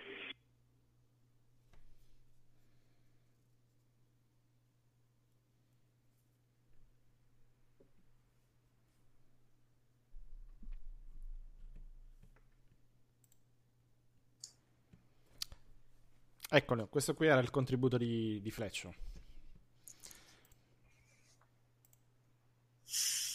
Sì, uh, sì, sì, Antonio, io mi, mi sento di, di, ringraziare Fleccio perché uh, adesso la situazione, uh, voglio dire, è, è, chiarissima, è stata descritta perfettamente, quindi tutti i dubbi che si potevano avere su eventuali problemi eh, sanzioni non date dall'UEFA, eh, anche sul Milan, perché oggi è uscito un, un bell'articolo anche su calcio e finanza eh, di approfondimento su questo. Eh, sì, sì. Eh, insomma, finalmente abbiamo le, le idee chiare. Sì, sì. Guarda, il problema, se, eh, se, posso, è un problema di divisione d'insieme, probabilmente, no? Perché uno giustamente va semplicemente al caso del giorno, che ne so, Mbappé a 180 piuttosto che Neymar a 220, eccetera. Ovvero vede una o due squadre che provano a eh, raggirare il, eh, i controlli del financial fair play e allora dice vabbè allora è tutto, tutto finto non serve a nulla. Ma se tu vedi giustamente il dato globale quello che ha portato Fleccio e che ha portato anche Traverso poi oggi in quell'intervista che hai citato tu beh è un, è un successo clamoroso anche non solo un successo perché il calcio era oggettivamente fallito. Eh, oggi invece è di nuovo un mercato sano in crescita eh, con squadre che hanno generalmente un bilancio, eh, se non in attivo, comunque sostenibile. E quindi questo è un grande successo. Poi diceva, Ma... diceva oggi Traverso, scusa, prof, che eh, sì. comunque è un sistema che è migliorabile. Eh, quindi non è che, anzi, sicuramente verrà migliorato perché ora serve il secondo step. No? Il primo step è stato quello di raggiungere eh, più o meno una sostenibilità, no? non far fallire il sistema calcio in, nel suo complesso, quindi era un compito abbastanza difficile e importante. È stato raggiunto, ora c'è un secondo problema invece, eh, che però non riguarda la sostenibilità quanto la competitività, no? quindi eh, si va sempre più verso i grandi club, i più ricchi, che diventano sempre più ricchi perché partecipano alla Champions, arrivano fino in fondo e quindi si beccano un sacco di soldi, sponsorizzazioni, eccetera. E ehm, invece gli altri club, quelli più poveri, che restano poveri. Quindi eh, la prossima sfida che è stata già annunciata eh, da Traverso è quella di cercare di riportare tutto su un binario della competitività. Se la eh, Champions la giocano sempre tre squadre, è molto meno interessante di una Champions aperta, no? dove ci sono 10-15 sì, squadre. Però An- possono... Antonio, Antonio, l'avere 10-15 squadre è irrealistico. Certo. Se, magari da tre, se magari da 3 le porti a 6, ecco, o a 7, ma sono d'accordo, io sto, ri- ma... sto, riportando l'idea di Traverso, eh? quindi... Sì, ma il Traverso io l'ho letta l'intervista, sostanzialmente ha detto quello che noi diciamo da tempo, quindi sì, è, è, un sì. bel endorsement, visto che lui è il funzionario che si occupa esattamente di quello. Sì. E come sempre, quando uno non, non, ha, diciamo, una posizione ideologica, contano i fatti. Eh, certo. I fatti sono che, eh, bene o male, il, il, il deficit globale è molto molto diminuito e alla fine non è vero che eh, il eh, Fair Financial Fair Play non, non, produce sanzioni. Chiedetelo ai tifosi della Roma se produce sanzioni o no, chiedetelo ai tifosi dell'Inter se produce sanzioni o no. Il problema è, dice, ma il PSG, ma il PSG fattura un sacco di soldi, il Manchester United fattura un sacco di soldi, il Barcellona, il Real fatturano un sacco di soldi. E questa è la realtà. E mi fa anche un po' ridere che tanta, cioè io voglio dire, la cosa buffa è, eh, io sono di sinistra, no? Sono nato di sinistra, morirò di sinistra e, e sono un vecchio arnese de, ex eh, anni 70. Il mondo è pieno di gente giovane che pensa di essere tutti i fratellini di Trump o di, o di Briatore o di, come si chiama quello che lavora alla Fiat, Marchionne, fanno tutti i fratellini Marchionne, tranne quando si parla di calcio. Nel calcio c'è la via socialista per cui devono essere tutti uguali. Dove è scritto? Cioè, se in tutto il resto del mondo chi è più ricco diventa più ricco, perché nel calcio no? Cioè, è, è una, questa andrebbe discussa perché è una posizione quantomeno strana, secondo me. Cioè, è, è così, è così, è la, è la, strada che ci siamo dati, è, la, è la vita che ci siamo scelti, non io, ma la maggior parte delle persone ma non, solo, non, non solo, prof, ma guarda, tornando poi sempre nello specifico, no? per, per, farti un esempio, ci sono dei sistemi che sono chiusi, che sono più, mh, come dire, ehm, eh, che, che, prevedono una distribuzione più egualitaria, no? più... Eh, NBA? Ad esempio il sistema chiuso della NBA, ma è appunto un ma quello è chiuso, chiuso però, eh? Eh, appunto, dico, ma è appunto un sistema mm. chiuso. Invece il calcio è aperto e vuole essere aperto e, e, l'UEFA ci fa le battaglie perché sia aperto, perché chiuso vuol dire uscire dall'UEFA, no? sostanzialmente farsi la certo. Superlega.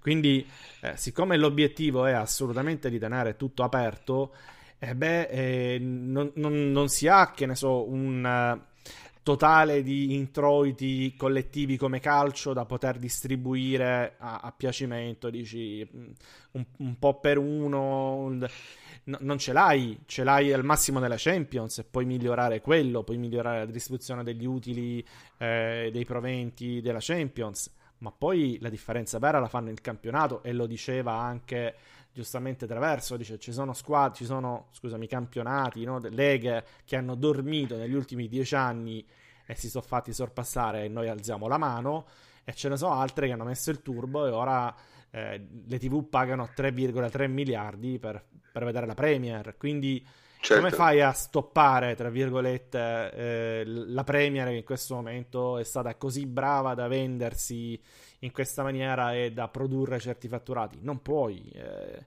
no, eh, la cosa, ti ho detto, io, a, me, a me mi va bene, a me mi va bene.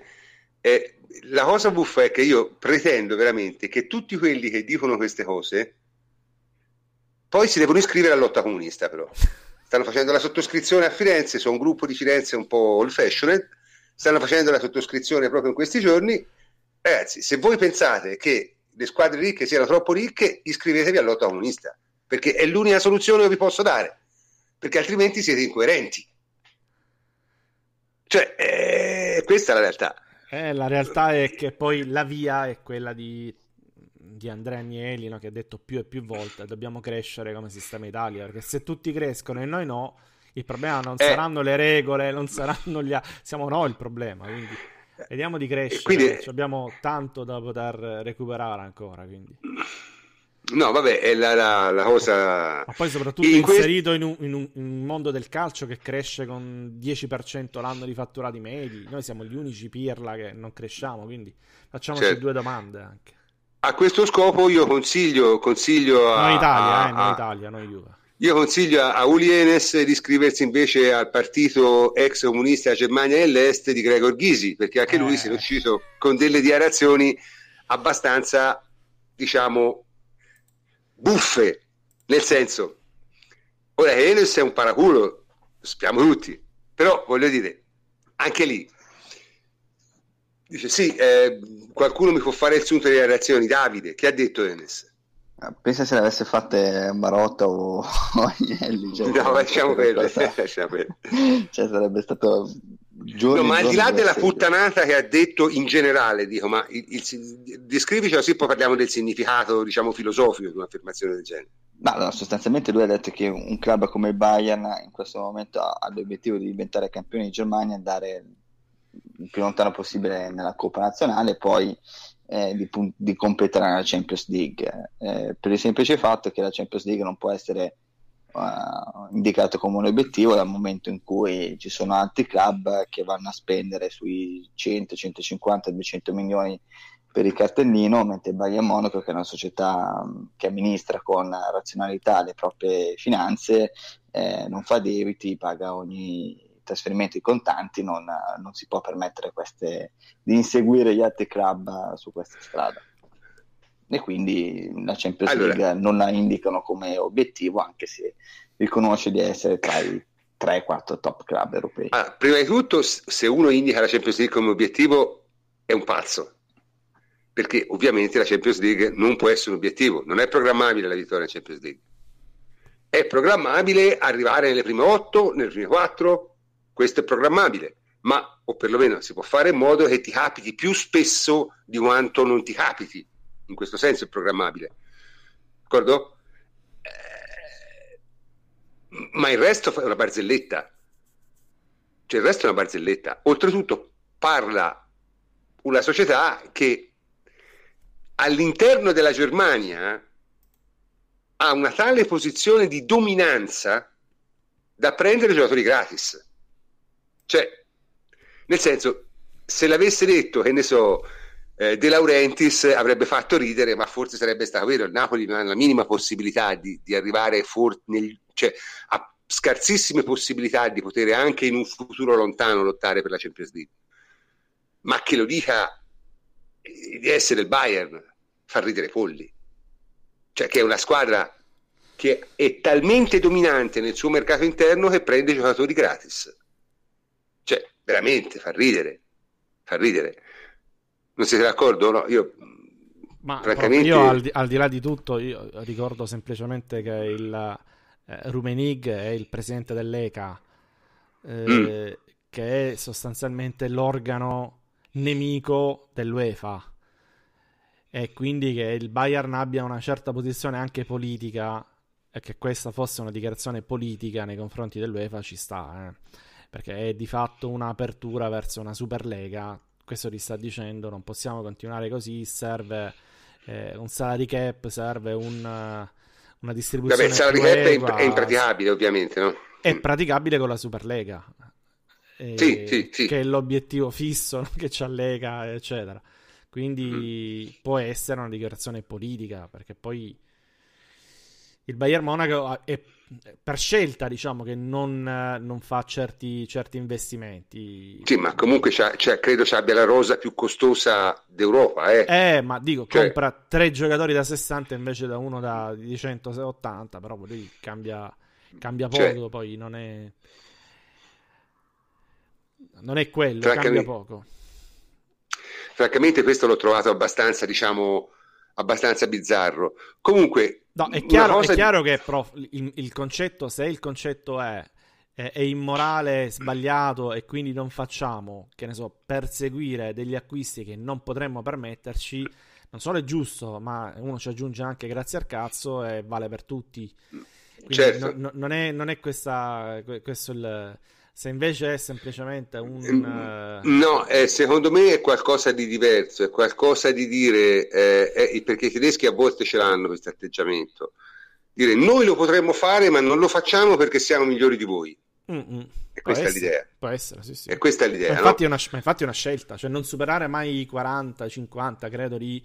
No, no, anche 60, 70, voglia, cioè, ma non è quello il punto. No, no, dico, non, non superarli quello... mai perché credo non li abbiano mai superati i 50 eh, come cartellino in assoluto. No, no, sì, sì che li hanno superati. Avi Martinez, eh, eh, Renato Sanchez sì. l'hanno pagato 40 più un altro eh, 30 c- di bonus. Credo 50 mai, eh, credo 50 mai. No, Avi Martinez sì, l'hanno pagato tantissimo, adesso non mi ricordo eh, quanto. Una quarantina, credo. Credo che siamo in, intorno, no, forse di più. Vabbè. Anche, anche Tolisso l'hanno pagato, eh, non so quanto. Tolisso 40, 40 quarantina, anche lui. 10,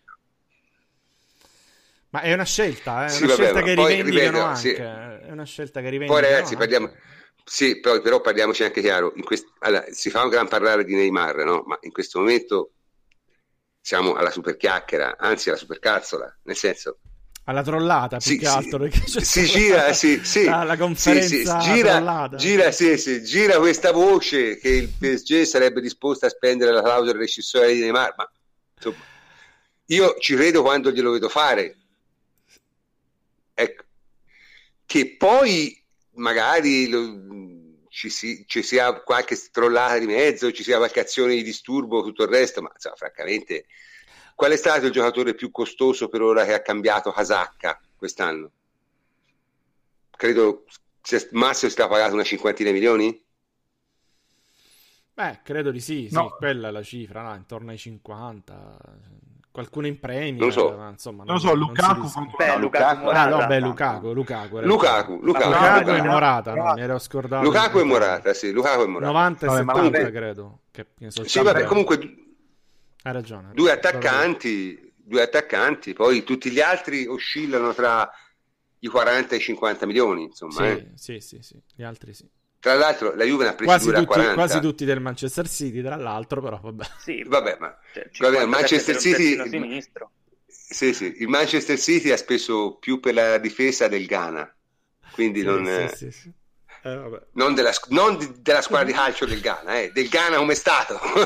cioè un bilancio dell'esercito del, del Ghana. Sì, sì, sì. sì, sì. Eh, eh, però eh, queste sono cose anche buffe da dire.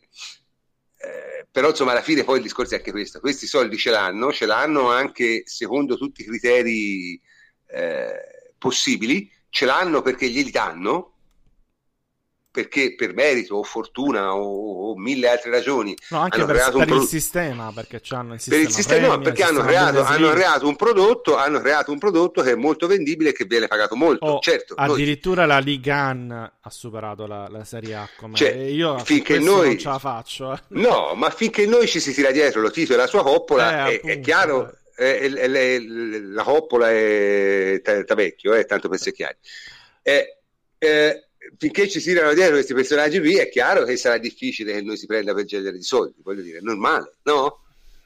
E, e, e meno male c'è la Juventus un pochino, perché se no a quest'ora altro e questi... Oh, cioè... prof, prof, a proposito di, di, riforme che non fanno mai, ce n'è anche una sulle seconde squadre eh, che può introdurre il prossimo argomento, l'ultimo che c'era in scaletta, quello delle eh, liste. certo, le liste, le eh, liste, le liste. liste, liste. Noi abbiamo parlato delle liste, ma co- come, come, se la cavano, come se la cavano le altre big europee? Eh, questo per, per, curiosità, perché poi noi abbiamo sempre parlato delle liste italiane, pure troppo perché siamo ossessionati da queste liste. Allora mi hanno chiesto qualcuno, dice, ma all'estero come funziona? Sono tutti malati come noi che, che vanno a fare con la calcolatrice, uno in più, uno, uno, fuori, eccetera. Ma guarda, io quello che ho visto, sono andato a vedere un po' i top club, ovviamente europei, non è che ha fatto un lavoro eh, completo, però ad esempio il Real Madrid se vuoi andare sul sito del Real Madrid, andate alla. c'è la pagina, ora non, non ricordo come, ma c'è la rosa, c'è quasi tutti, tutti i siti ufficiali. Ehm, ce ne sono 23 nel sito ufficiale in lista. Quindi 23 ehm, giocatori ufficialmente sotto contratto della, da parte del Real Madrid. E di questi 4 sono club trained, ma 4 che almeno 4 che in, in, realtà sarebbero 7-8 eh, due invece sono inseribili nella lista B cioè sono degli under 21 con almeno due anni eh, di permanenza. Parliamo sempre di lista UEFA di due anni di permanenza nella, eh, nel club eh, e quindi hanno 4 slot ancora liberi. Cioè il Real Madrid in questo momento può comprare an- ancora 4 giocatori e metterli tutti in lista. Quindi parliamo di questo, di, di, questa situazione qui. Il Barcellona, il Barcellona generalmente forma una rosa di 22-23 giocatori. Sì, eh, perché poi l'altra cosa buffa è che questi grandi squadre europee che noi invidiamo tanto, in realtà hanno le rose più corte della nostra, tutte. Oh, le riserve sono molto peggio. Eh, eh. Ad esempio, diciamo, il Barcellona fa... Eh, vabbè, ma fanno rose di, di 22 sì sì sì fanno rose di 22-23 giocatori e tutto il resto sono che ne so prendono 7-8 giocatori della seconda squadra e li vedi che serve e, e li eh, serve sì è fondamentale. in lista B hanno i quattro almeno, quattro, non so, molti di più club trainer che poi per loro sarebbero Piquet, Busquets, Iniesta e Messi, quindi mm. figurati.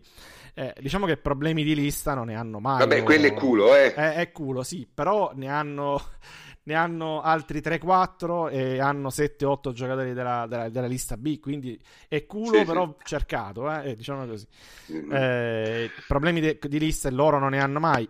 Bayern Monaco, altro, altro club, eh, al momento hanno 24 giocatori in prima squadra, se andate sul sito ufficiale. Non è aggiornato ma ci ho messo anche gli ultimi acquisti, eh, di questi 4 almeno sono club trained e uno almeno è inseribile in lista B, parentesi Coman, quindi figura di loro che culo che c'hanno, quindi restano due slot liberi ancora addirittura per completare l'organico. Paris Saint Germain, anche qui 30 giocatori nel sito, tra cui molti diciottenni, diciassettenni, eccetera. Però per dire, hanno quattro club trained, pure loro, cioè hanno tutti i quattro, eh? non è un problema per nessuno. Eh, quattro sono inseribili in lista B. Eh, quindi ne resterebbe al massimo fuori uno, però parliamo di un diciottenne, diciannovenne che insomma okay. no, non è un problema. E l'Atletico ma, Madrid, vediamo... l'ultimo, è una rosa di 22 giocatori, 4 club trained, quindi anche, anche loro hanno 3 slot liberi. Ecco, questo è, la, è il sunto. Invece in senti, senti. E inve- invece le squadre inglesi? Le squadre no, inglesi? Le inglesi invece è un disastro totale, non credo abbiano capito neanche le regole del, de, delle liste, quindi sono in in, navigano veramente a vista. Ci sono giocatori che non arrivano neanche agli otto nazionali, cioè cresciuti eh, in Inghilterra, e quindi all'ultimo giorno poi comprano dei giocatori inglesi o comunque cresciuti in Inghilterra, strapagandoli ovviamente, perché poi eh, ma tanto i soldi non sono un problema, ma credo che non ci abbiano veramente capito nulla. Quindi, mm, eh, ho provato a metterci a, a, a, capirne qualche cosa, ma Arsenal, City, Chelsea sono, sono messi veramente malissimo. Quindi boh, non lo so come faranno oggettivamente. Ma dunque, sai, loro hanno il fatto che giocando tre competizioni interne, perché loro devono giocano tre delle grandi rose, sì, quello sì. Devono avere delle rose un po' più ampie. Però eh, qui dice le liste, nostro, un nostro ascoltatore dice le liste non se le fila nessuno, è un falso problema. No, no, se le filano. L'unico posto dove non se le filano è l'Unico è il nostro, anche l'Italia, eh, volendo. Eh, anche, anche in parte l'Italia, ma l'Italia però c'ha un problema in più, perché la maggior parte di questi, di questi giocatori qui, cioè in Germania, in Spagna, e anche in Francia hanno le squadre B. E, e, per l'UEFA il tesseramento nelle squadre B è equivalente al tesseramento della squadra A. Per cui non è che questi sono diventati club trained perché sono andati in prima squadra a 19 anni. No. Sono diventati club trainer perché sono stati per tre anni nella squadra B. È chiaro? Sì, eh, questo è, è, è, una prima grande verità. Infatti, l'abbiamo introdotto l'argomento proprio parlando delle seconde squadre. La Juventus ha fatto un tweet, credo, eh, parlando proprio, non so se l'avete visto, c'era una foto, c'era scritto seconda squadra della Juventus. Quindi hanno. Ah eh, forse voluto provocare anche una reazione chiamando eh, la squadra dei prestiti, mm. perché sono dei giocatori prestati in giro, hanno voluto fare un amichevole e chiamarla seconda squadra, così giusto per dare un messaggio. Quindi questo è sicuramente il primo grande messaggio. Il secondo è che secondo me c'è anche, anche una resistenza psicologica o un modo di fare diciamo antico da parte dei dirigenti italiani che non si sono neanche loro voluti adeguare alle liste perché questa situazione mi andava bene fino a due anni fa. Fino a due anni fa era oggettivamente eh, così c'erano dei problemi con i giovani quindi chi se ne frega continuiamo come stiamo sempre facendo non, non è un problema. Ma da due, anni, eh, da due anni a questa parte ci sono le liste e francamente la Juventus non ha fatto nulla per mm, cercare di no però, però va anche, però va anche detto. del, del, della lista B 0 sì però prendi il caso il caso Lazio faccio sempre Pollirola. Sì. Pollirola gli mancavano 18 mesi a diventare club trainer. Sì, non lo puoi tenere 18 mesi a fare a giocare due partite perché lo metti in prima squadra o tre partite. È, è assurdo No, hai, hai, e questo hai se ragione, tu avessi la squadra B non ci sarebbe problemi. Hai perché ragione. Polirola...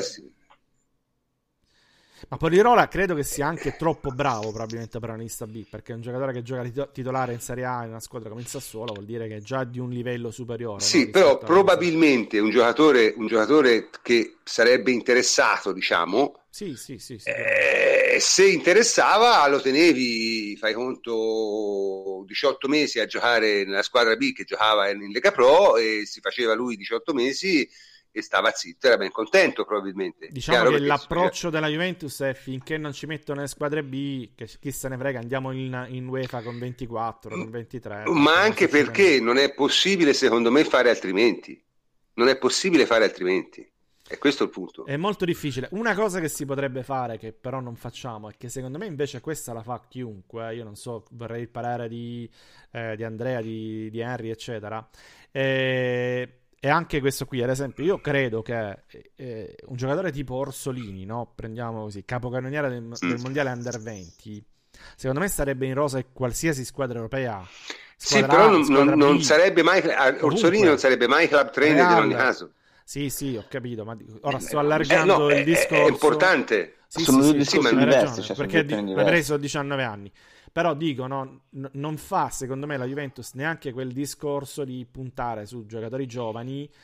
Eh, in assoluto, ora uscendo dal discorso dei, dei, dei mm, ma, ma, non è quello perché secondo me il discorso di Orsolini non, non quaglia perché Orsolini, eh, io person- se tenerlo in rosa ora voleva dire non prendere uno tra eh, eh, Bernardeschi o Douglas Costa. Sì, ma è, fan, ma è, quello che fanno in tutta Europa tutta. Certo, però quando tu vedi però, la differenza, quando, avere... tu vedi, quando, tu vedi, che, scusami, la, la, Juventus è la squadra che è nettamente da anni la più vecchia come età media della Champions, eh, quando vedi che non riusciamo eh, a vendere alcuni giocatori perché sono strapagati, perché noi strapaghiamo anche le riserve in tanti casi.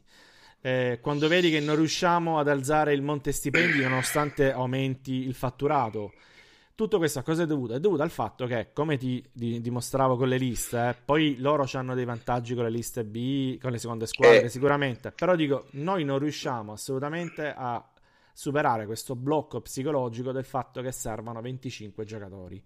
Perché tutti gli altri a 22 si fermano.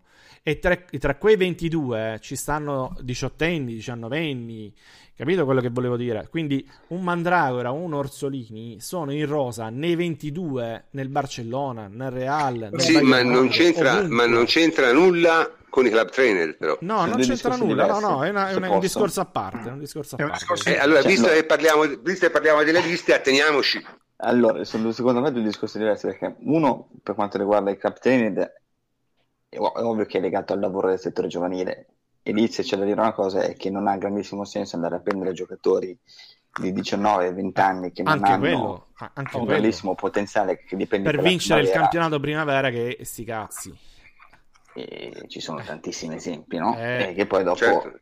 devi andare a piazzare da qualche parte e eh. quindi eh, cioè, è meglio avere giocatori come Ken come Caligara che ti sei portato su e che puoi valutare e che puoi tenerti in squadra e poi dopo c'è l'altro discorso che è quello legato, se tu vai a prendere i giovani, eh, la Juventus ha fatto un buon esempio è quello di Rugani, perché comunque è andato a prendere, anche se non è club trainer, se l'è tenuto per due anni, eh, ha fatto panchina, ma è sicuramente migliorato. Eh, la scorsa stagione ha giocato un po' di più, quest'anno è andato via Bonucci, avrà sicuramente molto più spazio. Esatto. Eh, probabilmente poi si poteva fare così anche con Ursolini, Chiaro che poi dopo si è andato a prendere altri giocatori, ma eh, poi dopo ci teniamo giocatori come Limina, come Rincon, come eh, Sturaro. Eh, esatto. eh, ma il problema semmai è di Steiner io... che tu vai a pagare tanto perché comunque sono giocatori che hai no, prof, il problema è che sono troppi, e poi dopo l'ingaggio abbiamo troppi. Il problema è che ti servono questi giovani ti servono 5-6 giovani su 25 perché? Per tanti motivi. Innanzitutto abbassi l'età media secondo perché se uno di questo deve esplodere so plusvalenze che fioccano Terzo, perché ti abbassa il monte stipendi, no? il costo, tu togli 5 mm, sì. giocatori a caso della nostra lista e li metti 5 giocatori presi dalla Serie B o comunque come sono Mandragora, come sono Orsolini, eccetera, e li metti in prima squadra, tu hai abbattuto il costo anno. Questo vuol dire che ti puoi permettere un top player in più, per capirci. Eh, quindi è per Io lo capisco, lo ma non è un discorso... E l'Italia, la Juventus sì. no Beh, sì, però ragazzi... Che se tu hai 25 giocatori e 3 sono portieri, quindi hai 22 di movimento, tu vai a prendere il giocatore 21esimo, il 22esimo che sono tuoi giocatori. Eh. Eh, o che sono i giovani che sei andato a prendere. Se sei andato a prendere giocatori forti giovani sono il numero 19 e il numero 20, perché poi dopo ormai le rose vanno verso 15, 16, 17 titolari. Eh, no, e poi dopo le, le rose in Europa vanno così. E sono tue riserve. no. No, in, in, Italia, in, sono... Italia, in, in Italia no non sono in Ma... Rincon con tutto il rispetto in Leminai raro che poi dopo ti restano lì eh, tutto questo discorso secondo me parte dal fatto che si, si lavora male col settore giovanile perché certo. l'ultimo, giocatore, l'ultimo, giocatore, buono, come ha detto prima Davide, l'ultimo giocatore buono del settore giovanile della Juve, guarda caso, è proprio Marchisio, di alto livello. Eh, la Juventus, eh, come la stragrande delle, la stragrande maggior parte delle squadre italiane, lavora eh, con lo scouting eh, dopo, cioè quando i, i giocatori sono già fatti a 17, 18, 19 anni e quindi i Mandragora, Sturaro, eh, Rugani, cioè li devi prendere prima, li devi avere prima, devi fare un discorso di scouting prima che arrivino a quell'età e quindi formare calciatori direttamente nel settore giovanile. Eh, questo è il problema principale, perché se tu C'è riesci discorso... a, portare, a portare dei giocatori dal settore giovanile, 3-4 giocatori all'anno a ridosso della prima squadra, eh, questo è il problema. Ma non questo può secondo me è il discorso principale. Sì, però è impensabile. Eh. È è un caso... Le altre squadre lo fanno però. Però non è un caso che le, le, nazioni che hanno problemi di liste sono Italia e Inghilterra, i cui settori giovanili non funzionano. Non ma sono anche, ma sono anche le due nazioni che non hanno... Ma è, è, una colpa. Eh? Ma hanno le squadre B. Hanno le squadre B, ragazzi, e quella è la differenza grossa. È quella la differenza, perché quella ti consente di rendere un giocatore tuo anche se non gioca in prima squadra. Eh, sì, sì, è una componente importante, ma... No, è fondamentale. Sì, sì, ma, non è, ma, non è l'unica, ma non è l'unica. Eh. Cioè, non è l'unica. Ti, abbiamo, ti, abbiamo, appena letto, prof, le liste son, sono, squa, sono, squadre formate da 22, 21, 20... Eh, vuol dire che possono avere anche 57 giovani poi da aggiungere, però i big sono quelli. Invece i nostri big sono 27, 28. Eh, cioè, no, per, fare un esempio, per fare un esempio, per fare un esempio, cioè, per fare un eh, per fare un esempio, Kimmich del, del Bayern Monaco sì. è un prodotto sì. del settore giovanile. Certo, quando, certo. Cioè, Kimmich sta al Bayern Monaco da quando aveva 10 anni. Eh, non è Muller, fortuna quella. Vabbè, ma, è... Muller, ma, quella non è fortuna, quella vuol dire, perché Kimmich lo sono andati a prendere, cioè quello vuol dire che hai lavorato bene col settore giovanile. Nel settore giovanile ci sono i professionisti, sono, c'è gente che lavora con competenze specifiche e in Italia non è così. In Italia purtroppo. No, eh, aggiung- eh, aggiungici il fatto che a 19 anni giocava in prima squadra, perché poi è tutto lì. Eh. Kimmich, eh, Müller no, eh. No, Müller fu, fu, pescato dalla squadra amateur in cui vegetava da anni, non pensavano nemmeno fosse un giocatore da no, Bundesliga. Io, Quindi, ho fatto l'esempio di Kimmich, però mm. Eh, ma trovare lo devi far giocare, dico, lo devi, lo devi, far giocare perché se a 19 anni lo mandi, lo mandi in giro invece non...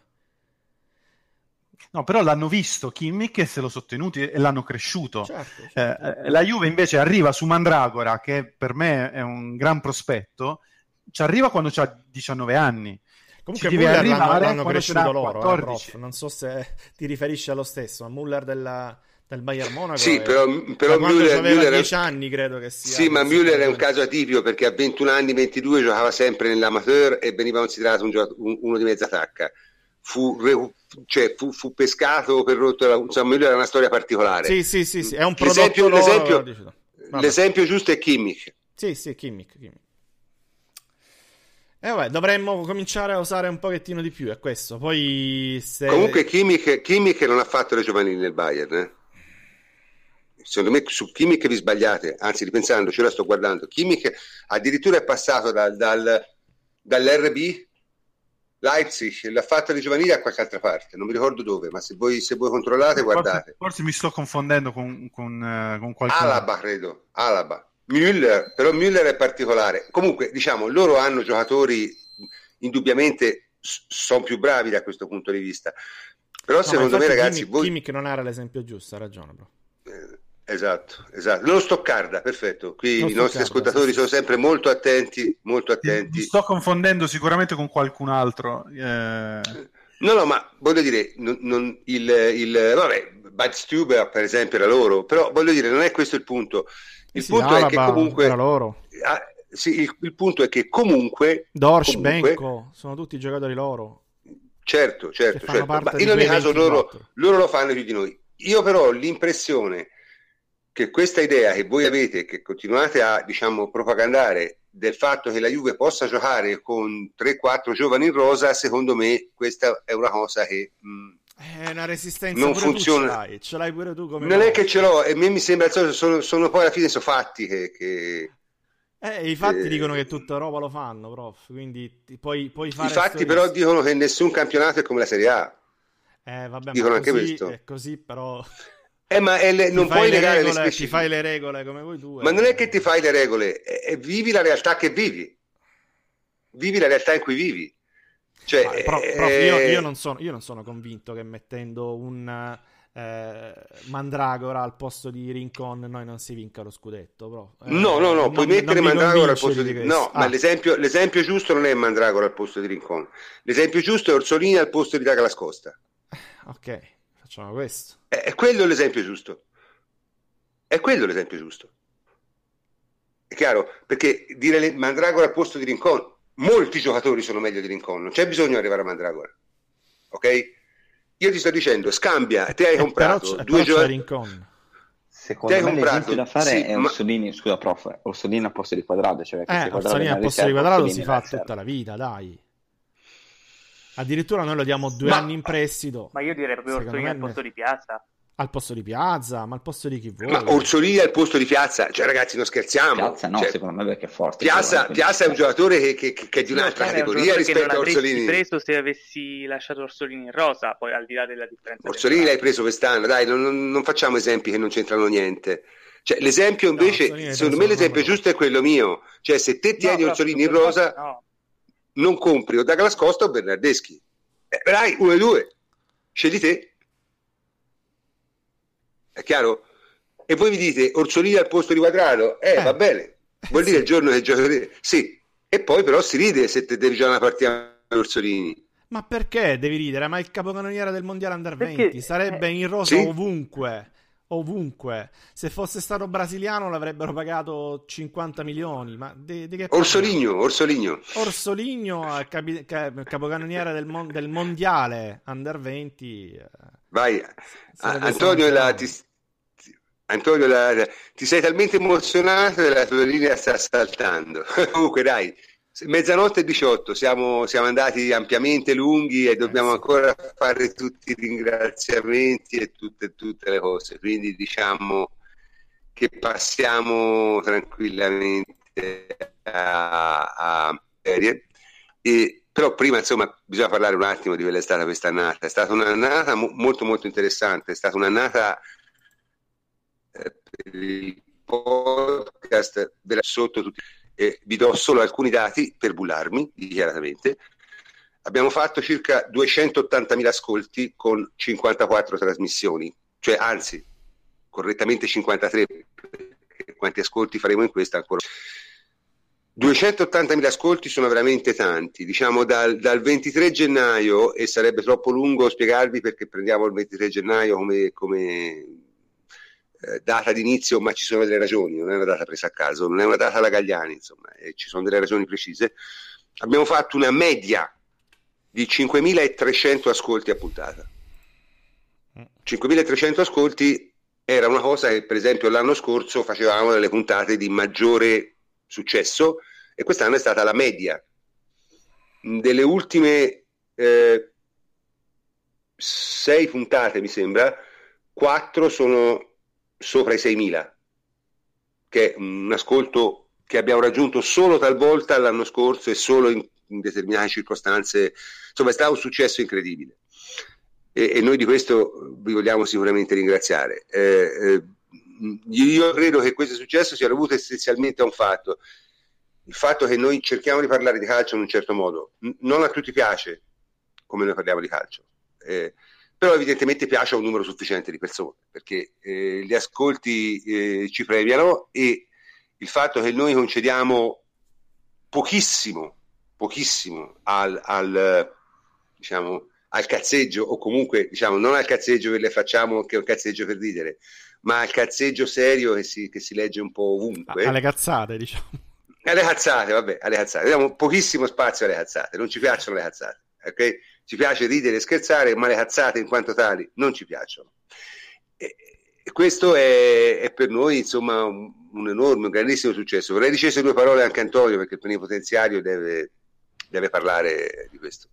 Ma guarda, eh, prof, eh, sperando che ora si senta, il, eh, noi siamo sì, ormai sì, un anno, no? È passato un anno da questo progetto nuovo di Ateralbus, quindi io farei anche un, un sunto. Secondo me noi ci siamo divertiti, innanzitutto, Parecchio. abbiamo puntato su questo strumento che è il podcast che ci aveva già dato soddisfazione e che ha continuato a darcene, come hai detto giustamente tu con i dati. Eh, credo che sia un modo anche per essere più vicini poi a chi ci ascolta, no? perché diventa quasi un appuntamento per molti di voi o, o in diretta oppure ve lo andate a registrare, ve lo sentite come per, per, um, vi facciamo compagnia, ecco, molti di voi quando vanno a lavoro, quando vanno in treno, si spostano, eccetera. Eh, abbiamo deciso di aprire questa community e siamo contenti anche della risposta che poi abbiamo avuto nella community. Ogni tanto bastoniamo giustamente, però voglio dire, complessivamente è, è una community molto bella, molto vivace. E, ehm, e quindi diciamo che siamo, siamo, contenti di questo. No?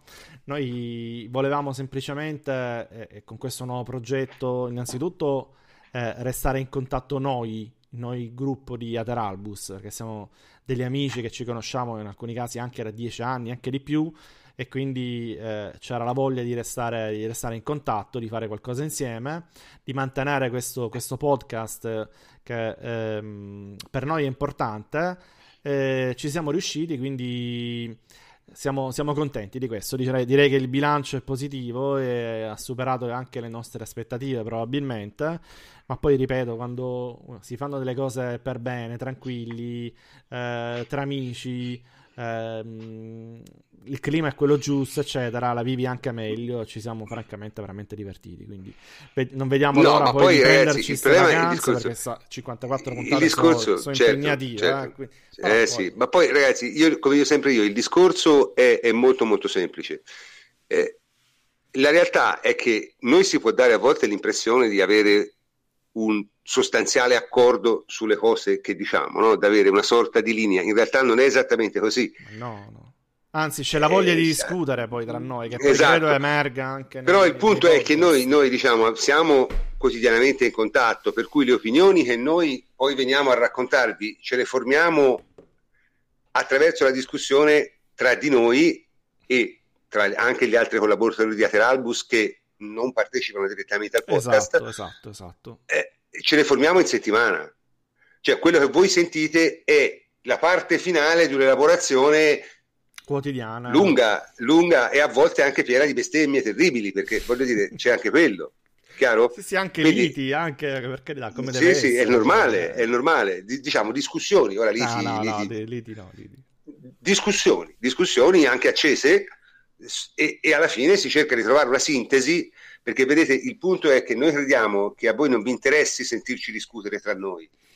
A noi, a voi vi dovrebbe interessare più che altro il prodotto di questa discussione, cioè come vengono eh, le, le, le, cose, insomma, cioè quello che, che, noi abbiamo elaborato parlando tra di noi. Ora, a questo proposito, vorrei che anche gli altri dicessero due parole, a cominciare da Andrea, che è quello che ha partecipato di meno e quindi è stato più ascoltatore che, che, che protagonista di questo, di questo podcast, giusto per Ma finire. Andrea? Io sono più ascoltatore che protagonista in generale. Io ero ascoltatore prima di unirmi ad Ateralbus e lo sono tuttora per il podcast per eh, la maggior parte delle puntate alle quali non partecipo. Eh, per questo posso dire che ho, sono saltato subito nel progetto appena è stato creato, eh, per volontà un po' di tutti i senior eh, che mi hanno già cooptato nel progetto precedente e posso dire che è un è una soddisfazione poter parlare di calcio in questa maniera, con eh, persone così competenti nei diversi ambiti, nei diversi settori di questo sport. È un viaggio che tiene compagnia in tutti i momenti della giornata, non solamente quando ci sono articoli o quando ci sono podcast o quando ci sono partite. Ah, non solo calcistico, una... tra l'altro. Eh, non solo siamo... calcistico, tra eh, l'altro, è veramente una, una famiglia a 360 gradi ed è questa la cosa bella in realtà. È bello viverlo dentro proprio per questo perché al di là del, del calcio della Juve, del, di quanto preparate sono le versioni all'interno del sito e del podcast, è anche bello viverlo su altri argomenti, perché tutti su altri argomenti poi abbiamo le nostre opinioni, ci, ci divertiamo anche a confrontarci in chat e altrove. Quindi certo. gran, gran bell'anno, gran bell'annata. Henry, Henry, due parole anche te. Sì, innanzitutto il giocatore a cui mi riferivo era Philip Lam che mi ha eh, imbrogliato. Eh, ecco, vabbè. che, che, saranno biondi entrambi, insomma. Vabbè, comunque avevo questo ricordo. Eh, ho sbagliato. Comunque io eh, non posso fare altro che ringraziare tutti, in primis eh, i miei amici eh, più di vecchia data, che sono il prof Antonio e Alessandra, eh, li abbraccio virtualmente. perché mi, sono, mi, di, mi hanno dato la possibilità di divertirmi perché questo alla fine facciamo, ci divertiamo, ci confrontiamo. Eh, per fortuna da tanto tempo vinciamo e spero che continueremo chissà come sarà questo podcast il primo anno che non vinceremo sarà interessante. Sarà, sì, sarà interessante sarà interessante. Sarà diverso probabilmente anche sarà, ma mh, non troppo secondo me. Vedremo, e comunque. Anche, io, anche io, come Andrea, voglio ringraziare anche tutti gli altri che magari lavorano dietro le quinte del podcast, eh, ma che lavorano attivamente nel sito, eh, che ci fanno compagnia tutti i giorni. Mm, da, okay. Davide, due parole anche te. Sì, innanzitutto ringrazio la batteria del mio iPhone che regge queste giornate in cui arrivano mille messaggi su Telegram, perché la nostra chat cazzeggia così. Poi ce ne sono anche funziona, altre. La, la chat cazzeggio funziona. Mille sono pochi però, mille... ah, devi alzare. Mille che sembra che si... o, o, sia morto qualcuno, abbiamo comprato il mondo, o abbiamo venduto qualcuno. eh, quindi la nostra chat è questa. Beh, una, una, chat che si chiama, una chat che si chiama cazzeggio è verbosa per definizione. Eh? Ah, Poi abbiamo una chat di comunicazione. È, è dichiarata come una buca in angolo. Quindi. eh, e comunque veramente un anno fa, eh, più o meno in questi giorni qua, veniva fatta una scelta e credo che alla fine ci ha dato bene, nel senso che comunque noi ci divertiamo tanto, credo che questo si percepisca, eh, siamo una famiglia, questo è vero, e, abbiamo vinto la scommessa e questa è la nostra maggiore soddisfazione. E poi dopo è davvero mh, mm, bello essere seguiti con interesse ma anche con affetto. Eh, mi fa un po' effetto eh, sapere che ci sono delle persone che mentre vanno al lavoro ascoltano quello che diciamo noi, eh, però eh, bisogna abituarsi. noi siamo aziendalisti, così veniamo etichettati, però va bene. Ma sai, eh, eh, cioè, nel senso, eh, io, io come, sempre, come sempre dico, nel senso, siamo, non è che siamo aziendalisti, è, è, che è difficile non esserlo quando vinci. Cioè, ecco, siamo perché anche se non sei, Nord. Eh, se non sei, sì, vabbè, ma questo perché gli imbecilli non mancano mai. Quando, cioè, quando, quando te vinci, è difficile non, non, non, dare merito a chi ti fa vincere. Cioè, se non lo fai, dici, c'è anche da dire una cosa che...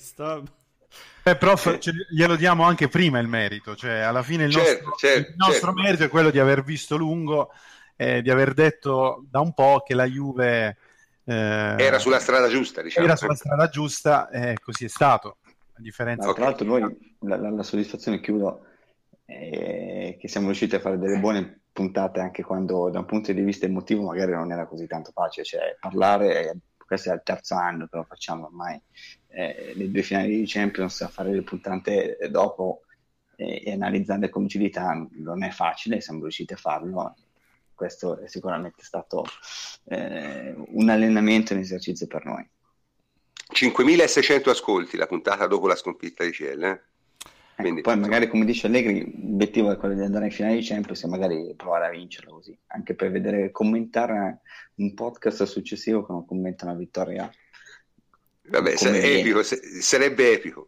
Comunque, eh, Prof, abbiamo anche. Fammi, fammi sì? ringraziare al volo, sì, sì. facciamoli anche noi. Sì. Mi sembra giusto. Io vorrei ringraziare anche Luca Rossi, eh, Benny Minerva, Luca Marotta, Michele Tossani, eh, Charson Wakpa, eh, Karim Bianchi, Elena Chiara Mitrani, Serena Cellammare e Agnese Rumulo, che sono le altre che appunto diciamo prima, gli altri che contribuiscono giornalmente poi a creare queste discussioni che sfociano nel podcast. Quindi eh, c'è anche eh, questa, questa, questi compagni, questi amici che contribuiscono, voi non li sentite, però vi assicuro che contribuiscono anche alla, alla realizzazione e al successo poi del podcast. E abbiamo anche dei saluti registrati, è il momento di farli sì. partire direi. Sì, sì, facciamo subito. Ciao, sono Francesco Federico Pagani, sono intervenuto qualche volta nel podcast e spero di aver fatto delle riflessioni che vi abbiano lasciato qualcosa.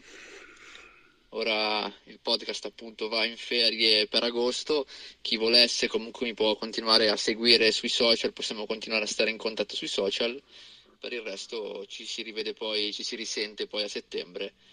Sicuramente si prospetta una stagione interessante, forse anche più delle ultime. Ciao ciao! Sono Francesco Andrianopoli, non eh, ho potuto essere presente a quest'ultima puntata per impegni superiori, ma vi ringrazio tutti, vi saluto tutti, è stata una, una bellissima stagione di calcio, eh, io personalmente mi sono divertito moltissimo a parlare di calcio e di Juve per voi e con voi e quindi buone vacanze a tutti e speriamo di rivederci e risentirci al meglio dopo la meritata pausa estiva. Ciao a tutti!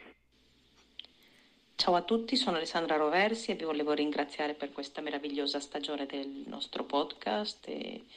Un vero successo che è stato possibile soltanto grazie a voi ascoltatori. una stagione veramente meravigliosa, mh, superata forse soltanto da quella della nostra Juventus e che speriamo di poter eh, eguagliare o magari anche superare l'anno prossimo, sempre anche con, con voi. Eh, grazie di tutto e buone vacanze a tutti.